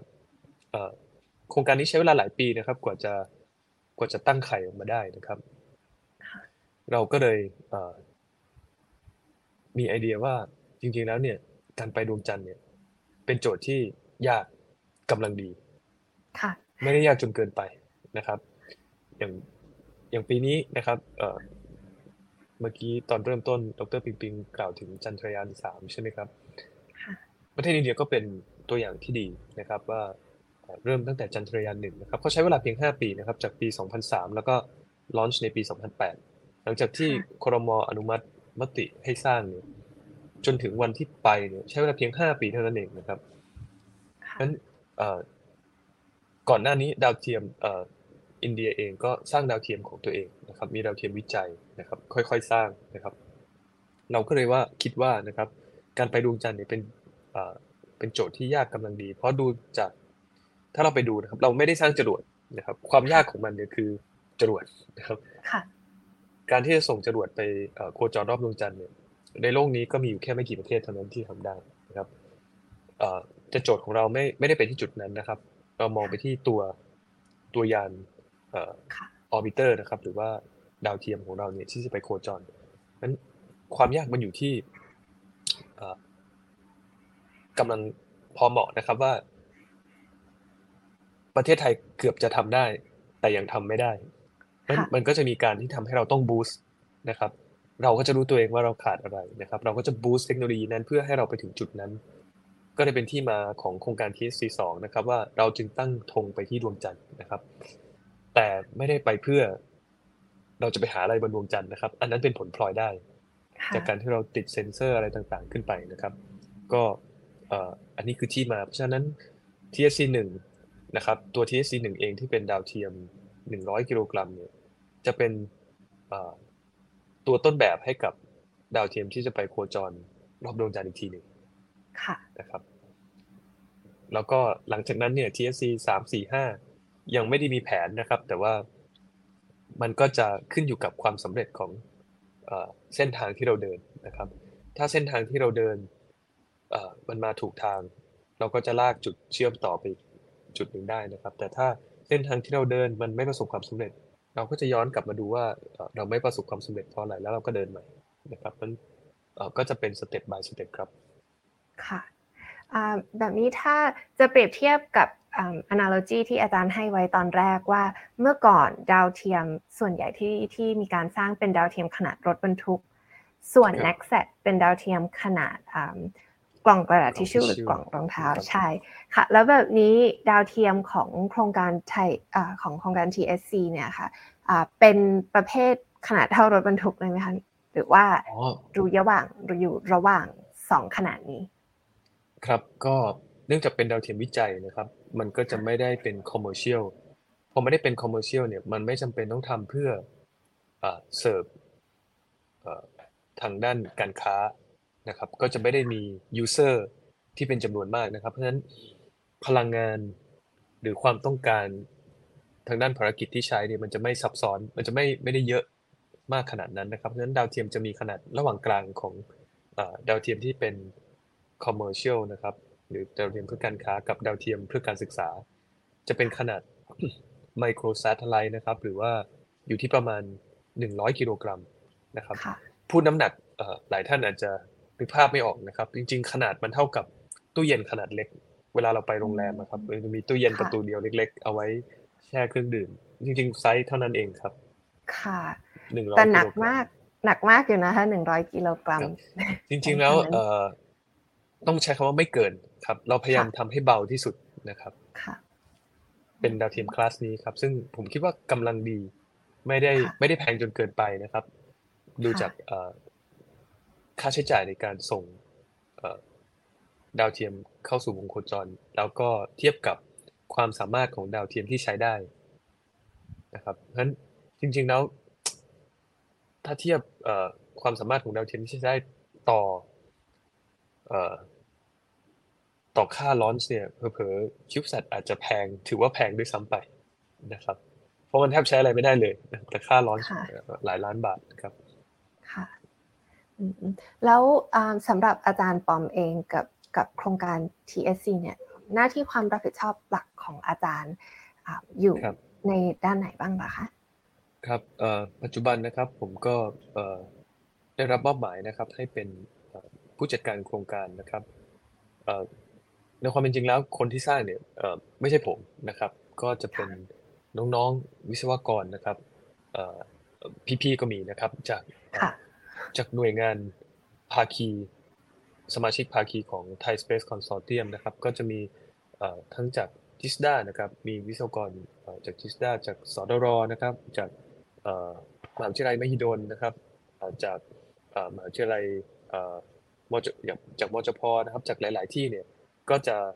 จากสวทชเองนะครับ ก็มีด้วยนะครับเพราะฉะนั้นเราก็จะแยกงานกันทำนะครับ ก็อย่างที่ผมเล่าให้ดรปิงปิง ฟังว่างานของเอ่อการสร้างดาวเทียมเนี่ยคือ จริงๆแล้วมันคือการบูรณาการค่ะให้ให้แต่ละส่วนเนี่ยมันสามารถทำงานรวมกันได้ เพื่อตอบโจทย์อะไรสักอย่างหนึ่งเพื่อให้บรรลุเป้าหมายนะครับค่ะก็คือเอ่อความหมายคือตำแหน่งนี้เลยนะครับ ว่าตัวผมอะเอ่อไม่ได้ไม่ได้เป็นคนลงมือทำนะครับ แต่ว่าเอ่อคอยดูแลโครงการนะครับว่าเอ่อทีมงานของเราเนี่ย สิ่งที่กำลังทำอยู่เนี่ยมาถูกทางไหมนะครับ มันอยู่ภายในเอ่ออยู่ยังอยู่ภายใต้ resource เอ่อแล้วก็ความเสี่ยงที่เรายอมรับได้ใช่ไหมนะครับเพราะฉะนั้นเอ่อเราได้รับอนุมัติเอ่องบประมาณนะครับจากรัฐเนี่ยเอ่อให้เอ่อให้สร้างดาวเทียมเอ่อเพื่อภารกิจนี้นะครับ ก็จะมีภารกิจที่ชัดเจนนั้นหน้าที่เอ่อของผู้จัดการ manager นะครับก็คือ manage ให้ค่ะงานเอ่อเสร็จ ตามเวลาภายใต้ resource ที่จำกัด แล้วก็บรรลุค่ะเป้าหมายครับค่ะจริงๆก็คือผู้คล้ายๆผู้ประสานงาน แต่เป็นผู้ประสานงานที่ต้องเข้าใจในทุกๆส่วน แล้วก็เรียกว่าเป็นศูนย์รวมไม่อ่าหรือว่าเป็นการ coordinate ให้ให้ทุกคนทำงานได้ครับแบบทำงานได้อ่าเรียกว่า be on the same page หรือหรือกำลังก้าวไปด้วย อ่า pace หรือความเข้าใจที่ตรงกันใช่ไหมคะใช่ครับค่ะผมว่ามันเป็นโจทย์ที่ดีมากนะครับ เพราะว่าอืมมันถือว่าเป็นเอ่อระบบที่ complex หรือมีความซับซ้อนมากที่สุดระดับหนึ่งนะครับ แล้วมันจำเป็นต้องใช้เอ่อบุคลากรองค์ความรู้จากหลายหน่วยงานนะครับหลายองค์กรไม่ไม่ค่อยมีเยอะมากนักนะครับ ในประเทศไทยที่จะมีโปรเจกต์อะไรแบบนี้นะครับ แล้วประสบความสำเร็จนะครับค่ะเราอยากเอ่ออยากเห็น การบูรณาการองค์ความรู้ทำงานร่วมกันนะครับ แล้วมันประสบความสำเร็จนะครับถ้ามันประสบความสำเร็จเนี่ยมันก็จะเป็นโมเดลตั้งต้นที่ดีให้กับไม่ใช่แค่ด้านอวกาศนะครับในในสาขาอื่น ๆด้วยนะครับ ว่าการทำงานแบบนี้เนี่ยมันมันมีวิธีการจัดการแบบนี้แล้วทำให้เราสามารถบรรลุเป้าหมายได้นะครับ ก็ส่วนใหญ่แล้วนะครับ ปัญหาเนี่ยไม่ได้เป็นเรื่องของเทคนิคเลย เพราะเราเอ่อเรารู้ว่าเราทำอะไรได้เราทำอะไรไม่ได้นะครับนั้นค่ะเทคนิคเนี่ยจริงๆเอ่อเป็นส่วนน้อยที่มีปัญหา แต่ว่าส่วนใหญ่ของเอ่อโครงการนี้ก็เริ่มมาแล้วประมาณปีสองปีนะครับ เริ่มสร้างดาวเทียม ส่วนใหญ่เป็นปัญหาเรื่องการจัดการนะครับค่ะใครที่เอ่อทำงานในองค์กรเอ่อมีประสบการณ์ในการทำโปรเจกต์ผมว่าทุกคนทราบดีครับว่าปัญหาส่วนใหญ่ไม่ใช่ปัญหาทางด้านเทคนิค มันเป็นปัญหาเรื่องการจัดการเท่านั้นเองค่ะครับค่ะแล้วในสองปีที่ผ่านมาเนี่ยอาจารย์พอจะอ่าแย้มให้ฟังได้ไหมคะว่าทำอะไรไปแล้วบ้างแล้วไปแล้วก็บ้างครับค่ะ ใช่ โอเคครับก็เอ่อ Thai Space Consortium เริ่มมาสี่ห้าปีแล้วนะครับ แต่ว่าเราเพิ่งตั้งโครงการ TSC หนึ่งสองนะครับ แล้วก็ได้รับการอนุมัติงบจากรัฐบาลเนี่ยเมื่อประมาณปีสองปีที่แล้วนะครับเพราะฉะนั้นค่ะเราเริ่มสร้างดาวเทียมจริงๆเนี่ยคือเอ่อไม่เกินสองปีเท่านั้นเองนะครับ ปัจจุบันเนี่ยเราอยู่ในเอ่อในจุดที่เราสร้างตัวต้นแบบของดาวเทียมเนี่ยเสร็จแล้วนะครับ แต่ว่าหน้าตาเนี่ยมันจะยังไม่ได้เป็นดาวเทียมนะครับ ทุกอย่างมันก็จะเป็นเป็นบอร์ดอิเล็กทรอนิกส์วางอยู่บนโต๊ะนะครับนั้นเอ่อถ้าใครถ้าใครมาดูก็จะ ก็จะอาจจะตกใจนิดนึงนะครับ เอ้ยเออนี่นี่มันดาวเทียมเหรอ มันไม่ไม่ค่ะเหมือนดาวเทียมที่เราวาดภาพไว้นะครับ แต่ว่าเอ่อมันจะทำงานเหมือนกับดาวเทียมทุกประการพราะมันเป็นตัวต้นแบบนะครับ มันอยู่บนโต๊ะ บางทีเราก็เรียกมันว่า table set table ที่แปลว่าโต๊ะนะครับ table satellite เพราะวางอยู่บนโต๊ะนะครับ แต่ในเฟสต่อไปปีหน้านะครับ ถ้าเราได้รับการจัดจัดสรรงบประมาณนะครับ ภายในปีหน้าเวลานี้ เราก็จะเห็นดาวเทียมที่เป็นลูกแล้วครับเหมือนเหมือนกับตัวที่จะไปอวกาศนะครับ เราจะเรียกตัวจำลองนี้นะครับทำงานเหมือนกันเลยแต่เราจะไม่ส่งไปนะครับ เราเรียกว่าตัวต้นแบบทางวิศวกรรมนะครับ หรือภาษาอังกฤษเราเรียกว่า engineering model engineering model เนี่ยเราจะทำเพื่อเก็บไว้บนโลกนะครับ แล้วเราก็จะทำอีกตัวหนึ่งที่เรียกว่า flight model ก็คือตัวที่พร้อม เข้าเอาไปใช้งานนะครับ เข้าสู่อวกาศ เพราะว่าดาวเทียมเนี่ยเป็นเป็นของที่ส่งไปแล้วส่งเลยนะครับ ไม่สามมีปัญหาซ่อมไม่ได้ เพราะฉะนั้นมันจะต้องมีตัวฝาแฝดมันนะครับ อยู่บนโลกตัวหนึ่งพอเวลามันมีปัญหานะครับ ในอวกาศเนี่ย เราก็จะเอาตัวฝาแฝดนะครับ หรือตัว engineering model เนี่ย เอามาทดสอบมาตรวจสอบนะครับ ว่าจริง ๆ แล้วปัญหาที่เกิดขึ้นบนอวกาศเนี่ย มันคืออะไรนะครับ ก็ก็มีความหมายว่า ทำไมเราถึงต้องสร้างดาวเทียมสามดวงด้วยกันนะครับ ดวงแรกเป็น table set ดวงที่สองหน้าตาเหมือนตัวที่จะไปอวกาศเลย เรียกว่า engineering model แล้วก็ตัวที่สาม copy มาอีกตัวหนึ่งเนี่ยนะครับ เพื่อส่งไปอวกาศนั้นเราจะมีดาวเทียมทั้งหมดสามลูกด้วยกันสามเวอร์ชันนะครับก็ตอนนี้เราถึงกำลังสร้างเวอร์ชันที่สองเราเสร็จเวอร์ชันที่หนึ่งแล้วครับ ค่ะ มาได้เรียกว่าครึ่งทางแล้วใช่ไหมคะ หรือเกินครึ่งทางแล้วด้วยซ้ำเพราะว่าโปรโตไทป์ table set เสร็จแล้ว ใช่ครับค่ะในโครงการของ TSC เนี่ยมีมีวิศวกรนักวิจัยหรือว่าผู้ที่เกี่ยวข้องทั้งหมดประมาณกี่คนคะอาจารย์ โอ้หลักร้อยหลักพัน เออ สักครู่นะครับหน่วยงานอย่างวิศวกรประจำนะครับของโครงการเองมีอยู่ประมาณ 20 ท่านนะครับ ยังไม่รวมอันนี้คือที่ที่ head office นะครับ หรือว่าสำนักงานใหญ่อยู่ที่นาริสนะครับ ประมาณ 20 ท่าน ถ้านับในสมาชิกภาคีด้วยผมคิดว่าไม่เกินร้อยนะครับ อยู่ประมาณประมาณไม่เกินร้อยหรือว่าร้อยต้นๆนะครับ ถ้าถ้ารวมทั้งหมดทั้งโครงการนะครับ ก็มีผู้มีส่วนเกี่ยวข้องเนี่ยหลักร้อยนะครับค่ะ เป็นโครงการที่ใหญ่มากระดับหนึ่งนะคะร้อยคนทำทำสิ่งที่เรียกว่าสำหรับอาจารย์ปอมบอกว่ามันไม่ได้คอมเพล็กซ์ขนาดนั้น แต่สำหรับคนที่ก็ยังคือสำหรับเองเองก็ยังคิดว่าดาวเทียมลูกหนึ่งเป็นระบบที่คอมเพล็กซ์มาก ส่งไปแล้วเอาคืนไม่ได้แถมเรายังต้องมา troubleshoot หรือว่าดูว่าต้องซ่อมอย่างไรจากโลกเนี่ยก็เป็น แค่โจทย์ก็ท้าทายมากๆแล้ว ครับค่ะก็ครับก็หวังว่าโปรเจกต์นี้เนี่ยเออมันจะสร้าง Impact ให้กับสังคมไทยนะครับ เพราะว่าดาวเทียมมันมีความยากลำบากอย่างหนึ่งก็คือว่าเออมันไม่ได้เป็น direct benefit ให้กับประชาชนนะครับ เพราะฉะนั้นพ่อแม่พี่น้องประชาชนทั่วไปเนี่ยแทบจะไม่รู้สึกถึงประโยชน์ของมันโดยตรง เพราะว่าในชีวิตประจำวันมีหรือไม่มีเนี่ย มันก็ไม่ได้ทำให้ วิถีชีวิตเราเปลี่ยนนะครับมันมันไม่ได้เป็น direct benefit หรือว่าผลประโยชน์ทางตรง เช่น รถยนต์นะครับ มีรถยนต์กับไม่มีรถยนต์เนี่ยมันเอ่อมันเอฟเฟกนะครับมันส่งผลกระทบโดยตรง แต่ดาวเทียมเนี่ย มันก็จะเกิดคำถามนะครับว่าทำไปแล้วได้ประโยชน์อะไรมันพอมันเป็น indirect benefit แล้วเนี่ย มันเอ่อการสร้างความเข้าใจแล้วก็สร้าง impact ให้กับสังคมเนี่ยมันค่อนข้าง ค่อนข้างลำบากนะครับที่จะให้ประชาชนเข้าใจนะครับ เพราะฉะนั้นผมคิดว่าถ้าโครงการนี้ประสบความสำเร็จเนี่ยเราก็อยากจะสื่อสารนะครับให้กับประชาชนผู้เสียภาษีนะครับ เพราะว่าอันนี้เป็นโครงการของรัฐนะครับ จริงๆ stakeholder คือประชาชนทุกคนในประเทศไทย ต้องได้รับประโยชน์จากสิ่งนี้อย่างกับสิ่งที่เรากำลังทำอยู่นะครับ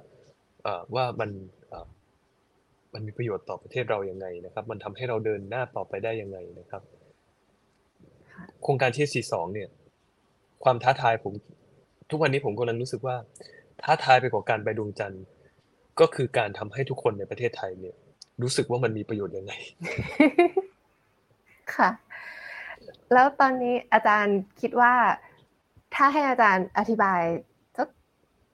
สามนาทีเนี่ย อาจารย์จะอธิบาย คิดว่าคอรับธิบายได้ได้หรือยังคะหรือว่า ยังเป็น challenge ยังเป็น challenge อยู่ คือมันก็จะได้คำตอบเดิมนะครับว่าเอ่อการไปดวงจันทร์เนี่ยไม่ใช่เป้าหมายสุดท้ายของเรานะครับอืมเราไปค่ะเพราะว่าเราต้องการ challenge ตัวเอง ตัวเองในที่นี้ไม่ใช่หมายถึงตัวผมนะครับ หมายถึงประเทศไทยค่ะนะครับเอ่อการที่เราทำสิ่งนี้ได้เนี่ย มันกำลังบ่งบอกนะครับ ไม่ได้บอกชาวโลกนะครับ บ่งบอกประเทศไทยเองว่าเราอะมีศักยภาพในการที่ทำอะไรก็ได้ค่ะนะครับ ที่เอ่อทัดเทียมกับประเทศที่มีศักยภาพแบบเดียวกันนะครับเพราะฉะนั้นเอ่อมันเป็นดัชนีชี้วัดความสามารถหรือว่าเอ่อ capacity capability ของประเทศนะครับเอ่ออันเนี้ยคือคือเป้าประสงค์หลัก นะครับไม่ใช่เอ่อไม่ใช่เพราะว่าอยากจะรู้ว่าบนดวงจันทร์มีอะไรนะครับเอ่อแต่การที่จะทำให้เอ่อพ่อแม่พี่น้องประชาชนเนี่ยเข้าใจนะครับว่าเรากำลังทุ่มเงินเอ่อเรากำลังจะใช้เงินภาษีของชาตินะครับหนึ่งพันห้าสิบล้านบาท ไปกับสิ่งนี้เนี่ย มันได้ประโยชน์จริงเหรอนะครับทุกวันนี้ก็ยังมีคำถามนะครับ หรือแม้กระทั่งจันทรายานสามเองก็เป็นประเด็นที่สำคัญนะครับ อินเดีย เอ่อ ประชาชนยังยากจนอยู่เลย ส่งยานจันทรายานสามไปทำไม ก็ยังมีคนที่วิพากษ์วิจารณ์นะครับ ในเอ่อในโลกเราอยู่นะครับก็ก็มีเอ่อนักวิทยาศาสตร์หลายคนนะครับ หรือผู้ที่เกี่ยวข้องหลายคนก็ออกมาให้คำตอบที่ดีนะครับ ว่าเอ่อต่อให้อินเดียจะส่งหรือไม่ส่งไปอะคือมันไม่ได้เกี่ยวอะไรกับเอ่อ ความยากจนของเขานะครับ เพราะเพราะเขายากจนมาก่อนที่จะสร้างดาวเทียมได้วยซ้ำไปนะครับค่ะเอ่อซึ่งมันไม่เกี่ยวกันนะครับ การสร้างดาวเทียมไม่ได้ทำให้เขาจนเขาเขาจนมาก่อนหน้านี้อยู่แล้วนะครับค่ะแต่มันจะทำให้เขาชีวิตเขาเนี่ยดีขึ้นค่ะนะครับ ก็ก็มีคำอธิบายที่เอ่อผมผมคิดว่าเอ่อเขาพูดถูกต้องนะครับว่าเอ่อยิ่งจนเนี่ย ยิ่งควรจะทำเพราะว่ามันคือการเอ่อ ผลักดันตัวเองนะครับ ให้เก่งมากขึ้น มีความสามารถมากขึ้น คุณสามารถไปลงจอดดวงจันทร์ได้เนี่ยจริงๆคุณทำอะไรก็ได้แล้วคค่ะรับในเอ่อในโลกใบนี้นะครับ ก็เอ่อแต่ผมว่ามันเป็นพลังบวกมากกว่าค่ะพลังนกาทีฟนะครับค่ะก็อยากเห็นประเทศไทยเอ่อมีโมเมนต์นั้นนะครับว่าเอ่อประเทศเราเนี่ยเข้าสู่เอ่อกลุ่มประเทศพันธมิตรที่ เจริญก้าวหน้าแล้วนะครับค่ะค่ะ เชื่อว่าประชาชนคนไทยอีกมากมายนะคะต่างส่งกำลังใจให้กับอาจารย์ปอม แล้วก็อ่าขอบคุณครับทุกๆท่านในโครงการนี้ค่ะ แล้วอืมถ้าจะเรียกว่าอ่าโครงการหรือการส่งยานอวกาศขึ้นไปบนดวงจันทร์เนี่ยเป็นการประกาศสักดาของเราก็ว่าได้อ่าประชาชนคนไทยจะมีโอกาสเห็นอ่าดาวเทียมจาก ฝีมือคนไทยขึ้นไปโคจรรอบดวงจันทร์ในประมาณช่วงปีไหนล่ะคะ คือเอ่อให้คำเอ่อให้ข้อมูลนิดหนึ่งนะครับ อย่างโครงการ TSC 2เนี่ยเอ่อจริงๆเห็นชอบนะครับโดยเอ่อโดยหลักการแล้ว แต่ยังค่ะไม่ได้มีการเอ่ออนุมัติงบประมาณนะครับ เรายังไม่เคยใช้เงินสักกะบาทเดียวของงบประมาณของชาตินะครับ ในการเอาไปสร้างยานอวกาศไปดวงจันทร์นะครับอืมเพียงแต่ว่าค่ะโครงการเนี้ได้รับการเห็นชอบ ในแนวทางนะค่ะครับเอ่อเพราะฉะนั้นเนี่ยยังตอบไม่ได้นะครับว่าเราจะไปดวงจันทร์ได้เมื่อไหร่นะครับค่ะแต่ว่าปีนี้แน่นอนเอ่อเราจะเห็นว่ามีห้ามีห้าดวงนะครับเอ่อห้ามิชชั่นที่กำลังจะไปลงจอดใช่ไหมครับ ผ่านไปแล้วสามค่ะต้นปีก็เป็นของประเทศญี่ปุ่นที่เอ่อไปแต่ว่าแลนดิ้งไม่สำเร็จใช่ไหมครับ ครั้งที่สองเป็นของรัสเซียนะครับลูน่า25 ขนาดรัสเซียไปตั้งไปสำเร็จเป็นที่แรกของโลกนะครับเอ่อ ตั้งแต่ปี 60 แล้วด้วยนะครับพอไปปี 2023 กลับไม่ประสบความสำเร็จนะครับค่ะอินเดียเป็นประเทศที่เอ่อเป็นประเทศที่สามในปีนี้นะครับที่ไปลงจอดดวงจันทร์และประสบความสำเร็จ และภายในสิ้นปีนี้จะมีอีกสองดำนะครับที่ไปลงจอดlanding บนดวงจันทร์จากสหรัฐอเมริกา เราก็จะเห็นว่าปีนี้มีถึง 5 ประเทศด้วยกันค่ะนะครับเอ่อกลับมาที่เอ่อประเทศไทยเนี่ยเรา คาดการณ์ไม่ได้เลยนะครับ เพราะว่าขึ้นอยู่กับเอ่อผมคิดว่าขึ้นอยู่กับคอรมอนะครับว่าจะอนุมัติงบประมาณเนี่ยให้เราสร้างเมื่อไหร่ค่ะนะครับ แต่ว่ายิ่งเราเอ่อช้ามากเท่าไหร่นะครับ เราก็จะ โจทย์มันก็จะไม่ใช่โจทย์ challenge อีกต่อไปนะครับ มันก็จะกลายเป็นเรื่องที่ใครๆก็ทำได้อ่านะครับเพค่ะราะฉะนั้นเอ่อ ผมเองก็ไม่ทราบว่าจะเป็นอีกห้าปีหรือสิบปีข้างหน้าด้วยซ้ำไปที่เราจะได้ได้ไปดวงจันทร์นะครับ แต่ว่าถึงตอนนั้นเนี่ยมันอาจจะอาจจะไม่ได้กลายเป็นเทคโนโลยีที่ที่ challenge อีกต่อไปแล้วก็ได้นะครับ เพราะว่ากลายเป็นใครๆก็สามารถทำได้นะครับเราก็อาจจะต้องเปลี่ยนโจทย์นะครับ แต่ว่าเป้าหมายของเราน่าจะยังคงเหมือนเดิมนะครับ ก็คือเอ่อเราไม่ได้ทำเพื่อ เพื่อที่อยากจะรู้ว่าเอ่อบนนั้นมันมีอะไรนะครับ เราทำค่ะเพื่อเอ่อสร้างศักยภาพของประเทศนะครับค่ะอ่าซึ่งทั้งหมดทั้งมวลนี้ก็คือเพื่อการท้าทายตัวเอง ซึ่งนำไปสู่การพัฒนาเป็นอันดับต่อๆไปด้วยถูกไหมคะครับผมว่าตอนนี้โลกมันแบ่งเป็นสองข้างนะครับ อย่างค่ะถ้าเราศึกเราศึกษาประวัติศาสตร์สักนิดหนึ่งนะครับ จะรู้ว่าในช่วงยุคสงครามเย็นเนี่ย มันเป็นเรื่องของการไปเพื่อประกาศศักดา ค่ะ ใช่ไหมครับ เป็นการใช่เอ่อแข่งขันกันระหว่างสหรัฐอเมริกากับรัสเซียคำถามก็คือทุกวันนี้สหรัฐอเมริกากับรัสเซีย หรือว่าประเทศในยุโรปอะไปเพื่ออะไรนะครับ สัดส่วนของการไปเพื่อประกาศสักดาเนี่ยผมว่ามันมีน้อยมากแล้วอืมเขาไปเพื่อเทคโนโลยีและเศรษฐกิจค่ะนะครับ ไปเพื่อไม่ใช่เทคโนโลยีไปเพื่อ science นะครับ ไปเพื่อวิทยาศาสตร์นะครับ กับเศรษฐกิจค่ะเป็นสัดส่วนที่ใหญ่กว่าเพื่อประกาศสักดานะครับ แต่ประเทศที่เอ่อตอนนี้มันเป็นมูนรัชใช่ไหมครับค่ะมูนรัชใครๆก็ไปดวงจันทร์เนี่ยไม่ว่าเอ่อตุรกีเกาหลีใต้ อินเดีย ญี่ปุ่นเอ่อยุโรปนะครับเอ่อมีอีกหลายประเทศที่กำลังจะไปเนี่ย ประเทศที่ไม่เคยไป ยังอยู่ใน ผมคิดว่าเอ่อสัดส่วนของการเป็น pure science เนี่ย ยังไม่เยอะเท่ากับการประกาศสักดา อืม ผมว่ารวมถึงประเทศไทยด้วยทุกคน ผมเชื่อว่าในประเทศที่เป็นเอ่อที่ยังไม่เคยไปนะครับกำลังจะพัฒนาศักยภาพของตัวเองเนี่ย ให้เทียบเท่ากับประเทศที่เป็นประเทศมหาอำนาจนะครับ นี่คือค่ะผมว่านี่คือเป้าหมายหลักนะครับ ก็น่าจะมีเอ่อมีสองกลุ่มนะครับ กลุ่มที่เอ่อทำเพื่อสิ่งหนึ่งนะครับก็อีกกลุ่มหนึ่งทำเพื่อเอ่อสิ่งที่เรากำลังทำอยู่นะครับ ค่ะ เรียกว่าอ่าเป็นโครงการหรือเป็นมิชชั่นที่ที่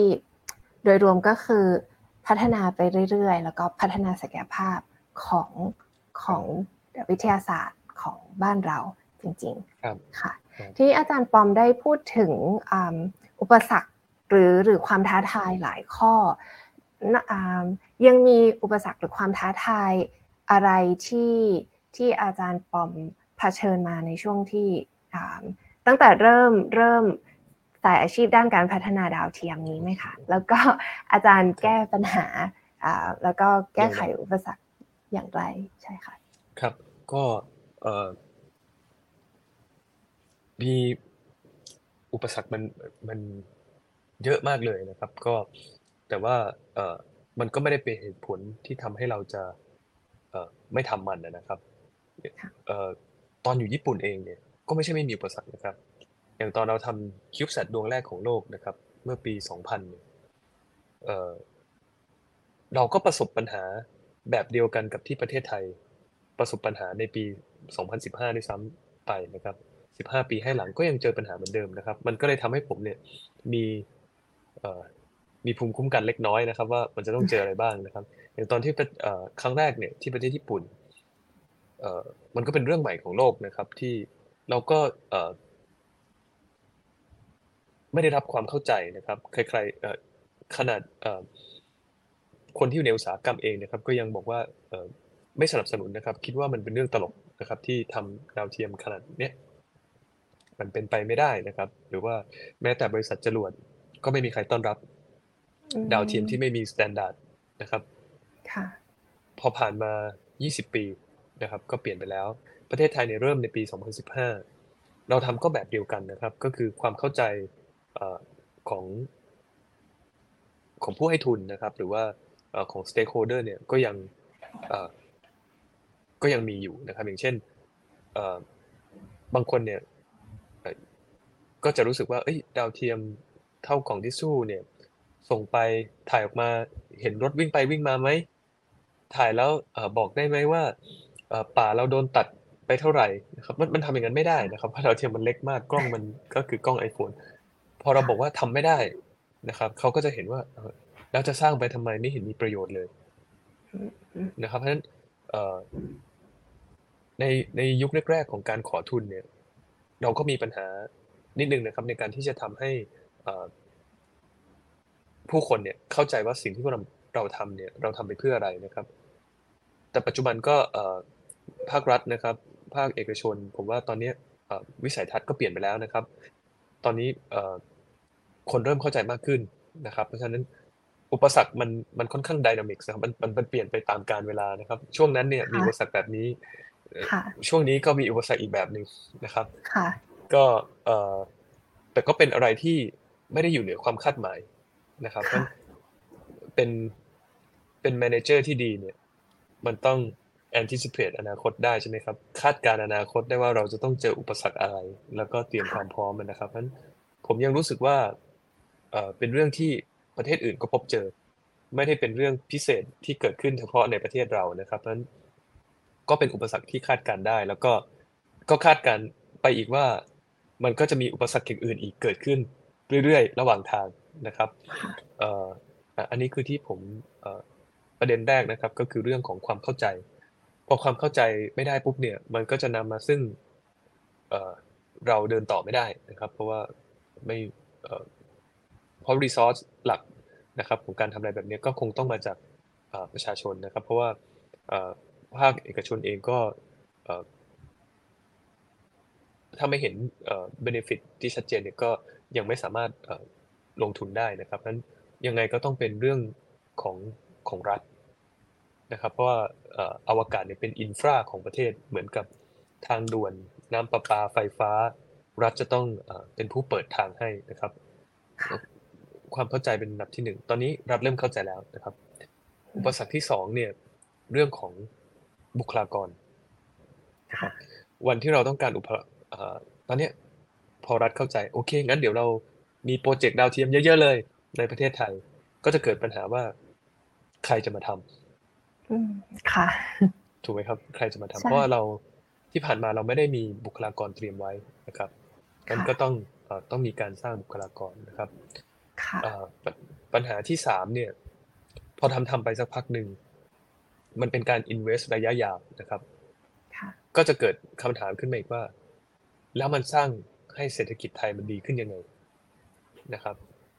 เอ่อภาคเอกชนก็จะมองโอกาสนะครับว่า แล้วมันจะสร้างโอกาสให้ทางธุรกิจได้อย่างไรบ้างนะครับเอ่อกงล้อมันก็จะยังไม่หมุน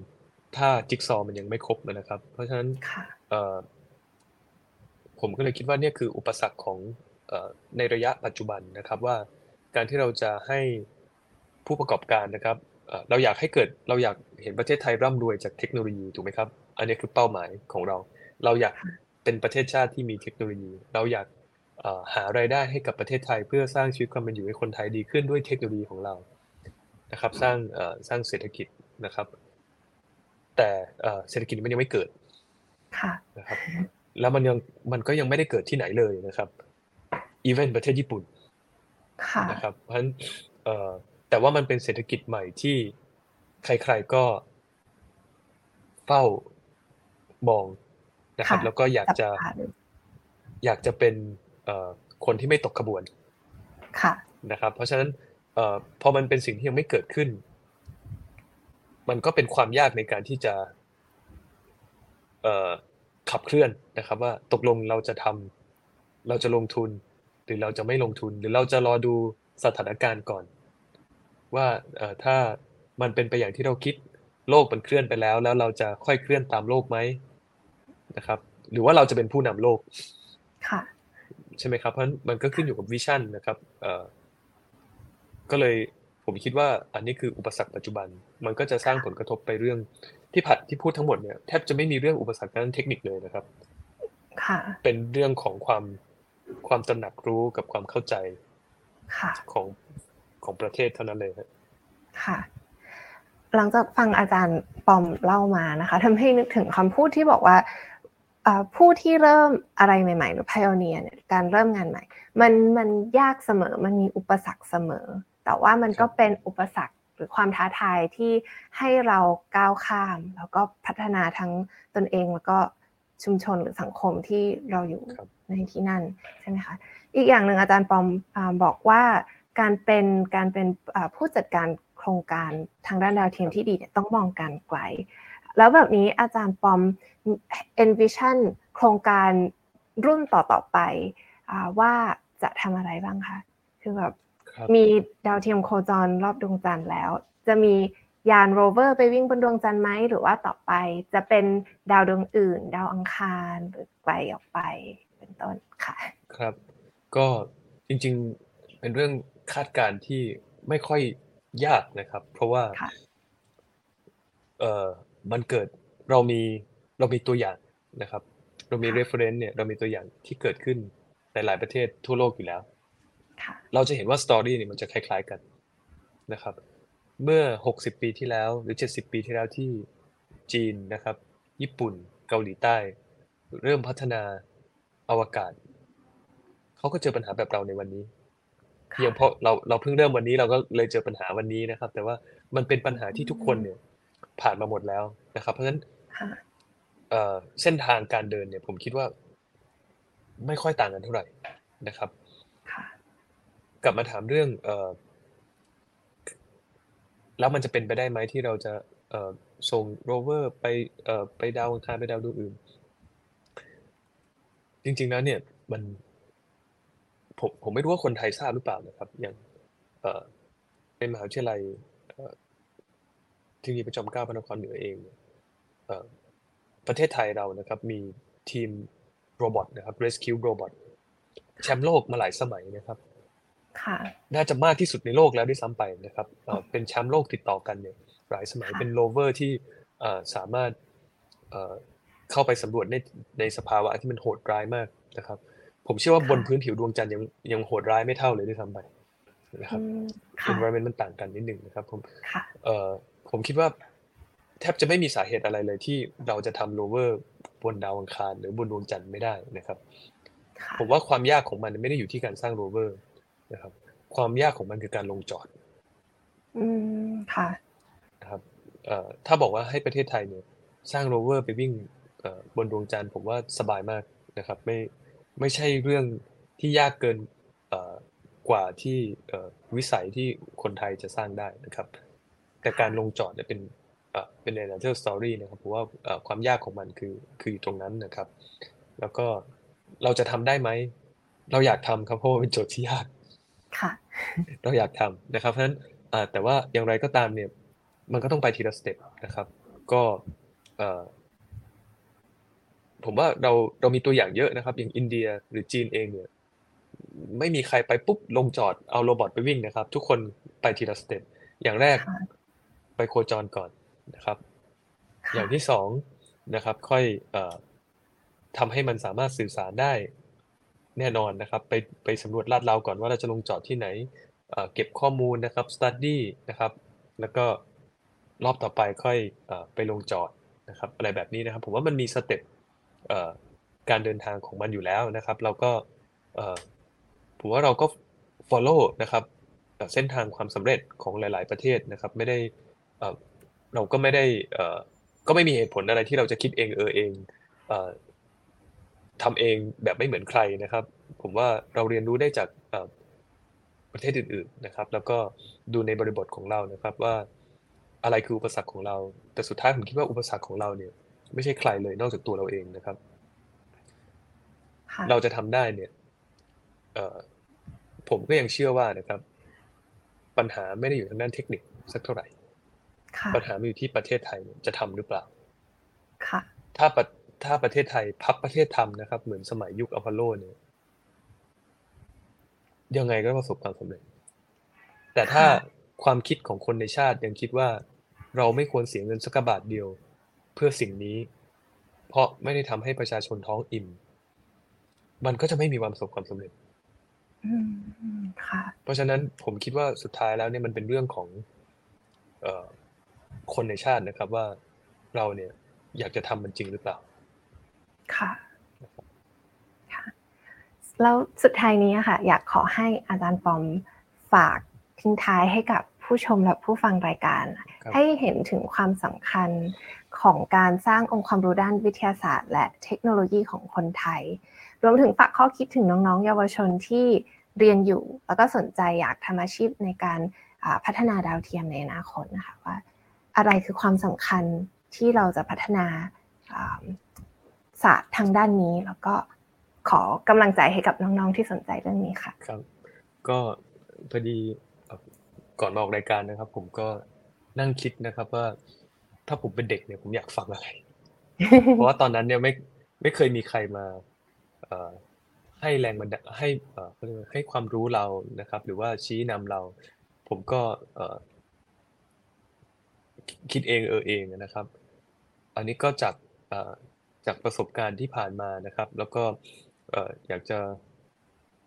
แชร์ให้กับทุกท่านนะครับ ก็สมมติโดยเฉพาะน้องๆนะครับ น้องๆที่เอ่อรับชมอยู่เนี่ย ประเด็นแรกเลยนะครับ คือเราต้องตัดเรื่องอาชีพ ออกจากความอยากก่อนนะครับค่ะ เอ่อเราจะต้องไม่เอาความกังวลว่าสิ่งที่เราอยากทำเนี่ย มันจะทำให้เราประกอบอาชีพอะไรได้บ้างเนี่ยผมว่าประเด็นเนี้ยต้องแยกนะครับ แยกความชอบออกจากสิ่งที่เราจะทำมาหาเลี้ยงชีพเพื่อสร้างรายได้ ค่ะ สิ่งที่เอ่อเราอยากทำอะจริง ๆ แล้วเนี่ย มันคืออะไร อันเนี้ยผมว่าเป็นส่วนที่สำคัญนะครับค่ะเอย่างตัวผมเองนะครับ อย่างที่ผมเล่าไปในตอนต้นว่า เอ่อมีความโชคดีที่อาจจะไม่ได้ต้องกังวลเรื่องเฮ้ยกลับไปเราเรียนสิ่งนี้ไปเนี่ยกลับไปเราจะตกงานไหมนะครับ เราก็สามารถจะที่จะใช้พลังงานทั้งหมดนะครับ ความสนใจของเราทั้งหมดมุ่งไปที่จุดจุดเดียวได้นะครับนั้นถ้ามันเป็นเรื่องที่ชอบ ผมแทบจะไม่มี คำพูดอะไรจะแนะนำเลยนะครับ เพราะว่าพอมันเป็นเรื่องที่ชอบเนี่ย น้องๆจะเดินเองโดยอัตโนมัติ เพราะมันเป็นเรื่องที่ชอบใช่ไหมครับค่ะแต่ถ้ามันเป็นเรื่องสัมมาอาชีพ เป็นเรื่องที่เราจะไปเอ่อทำเพื่อไปประกอบวิชาชีพเพื่อหารายได้ มันก็เป็นอีกเรื่องหนึ่งนะครับ อันนี้เอ่ออยากให้แยกนะครับ อย่าเอาอันเนี้ยมาตัดสินความชอบของเรานะครับ ถ้าเราชอบแล้วนะครับก็อัตโนมัตินะครับ แล้วก็สมัยนี้เนี่ยเอ่อ มีข้อมูลเยอะแยะมากมายเลยนะครับ ที่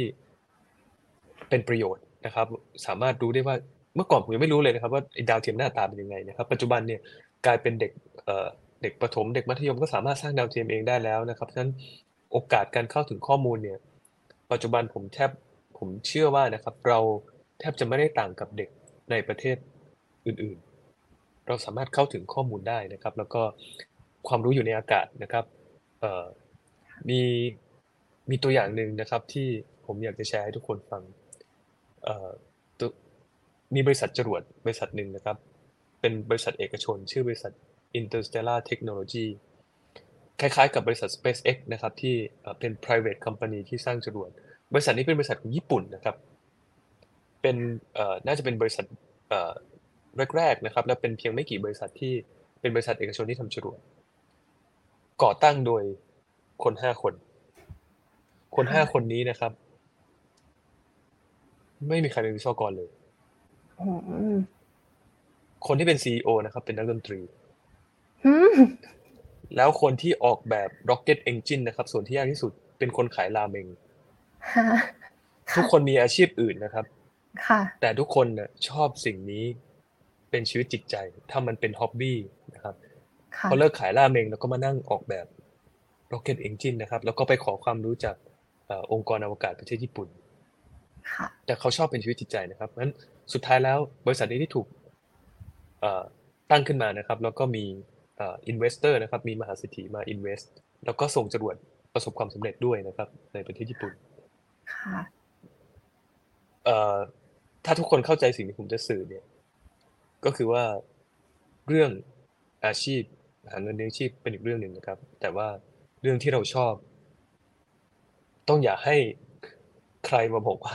เราชอบอะไรหรือเราไม่ชอบอะไร เราไม่ควรชอบอะไรนะครับ ถ้ามันเป็นเรื่องที่น้องๆชอบ อาจจะไม่ใช่เรื่องดาวเทียมก็ได้นะครับ บางคนอาจจะชอบรูบอทบางคนอาจจะชอบ AI บางคนอาจจะชอบดาราศาสตร์นะครับ เพราะฉะนั้นเอ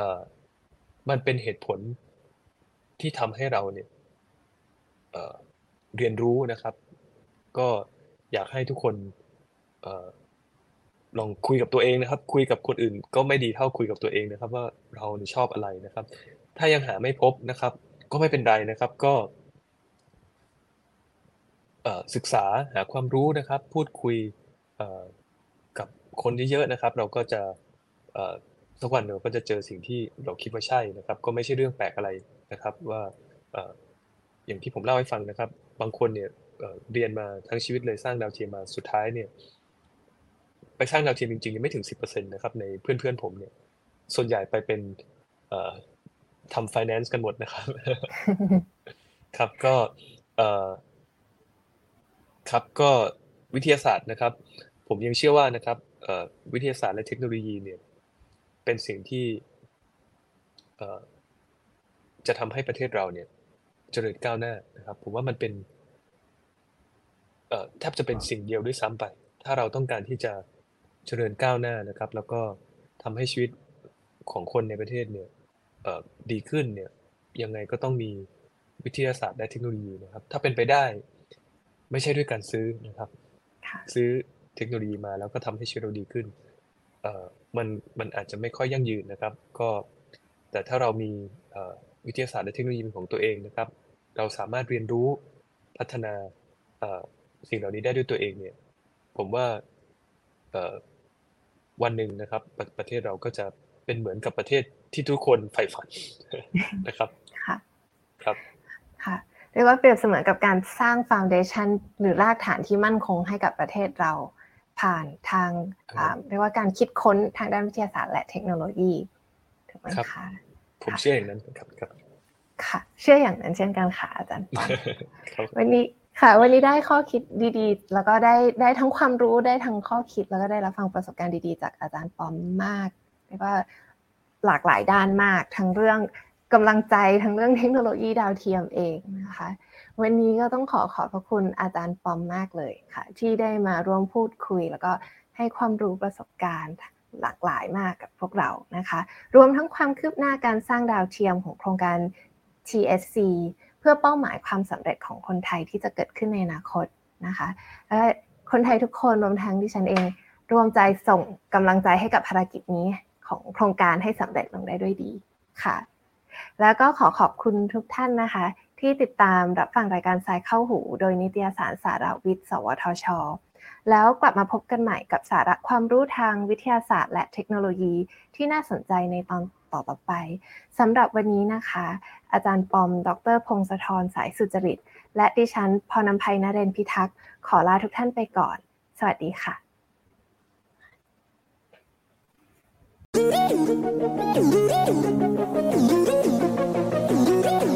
ติดตามรับฟังรายการทรายเข้าหู ได้ทุกวันอังคารทาง n a s d a q Podcast และแฟนเพจนิตยสารสารวิทย์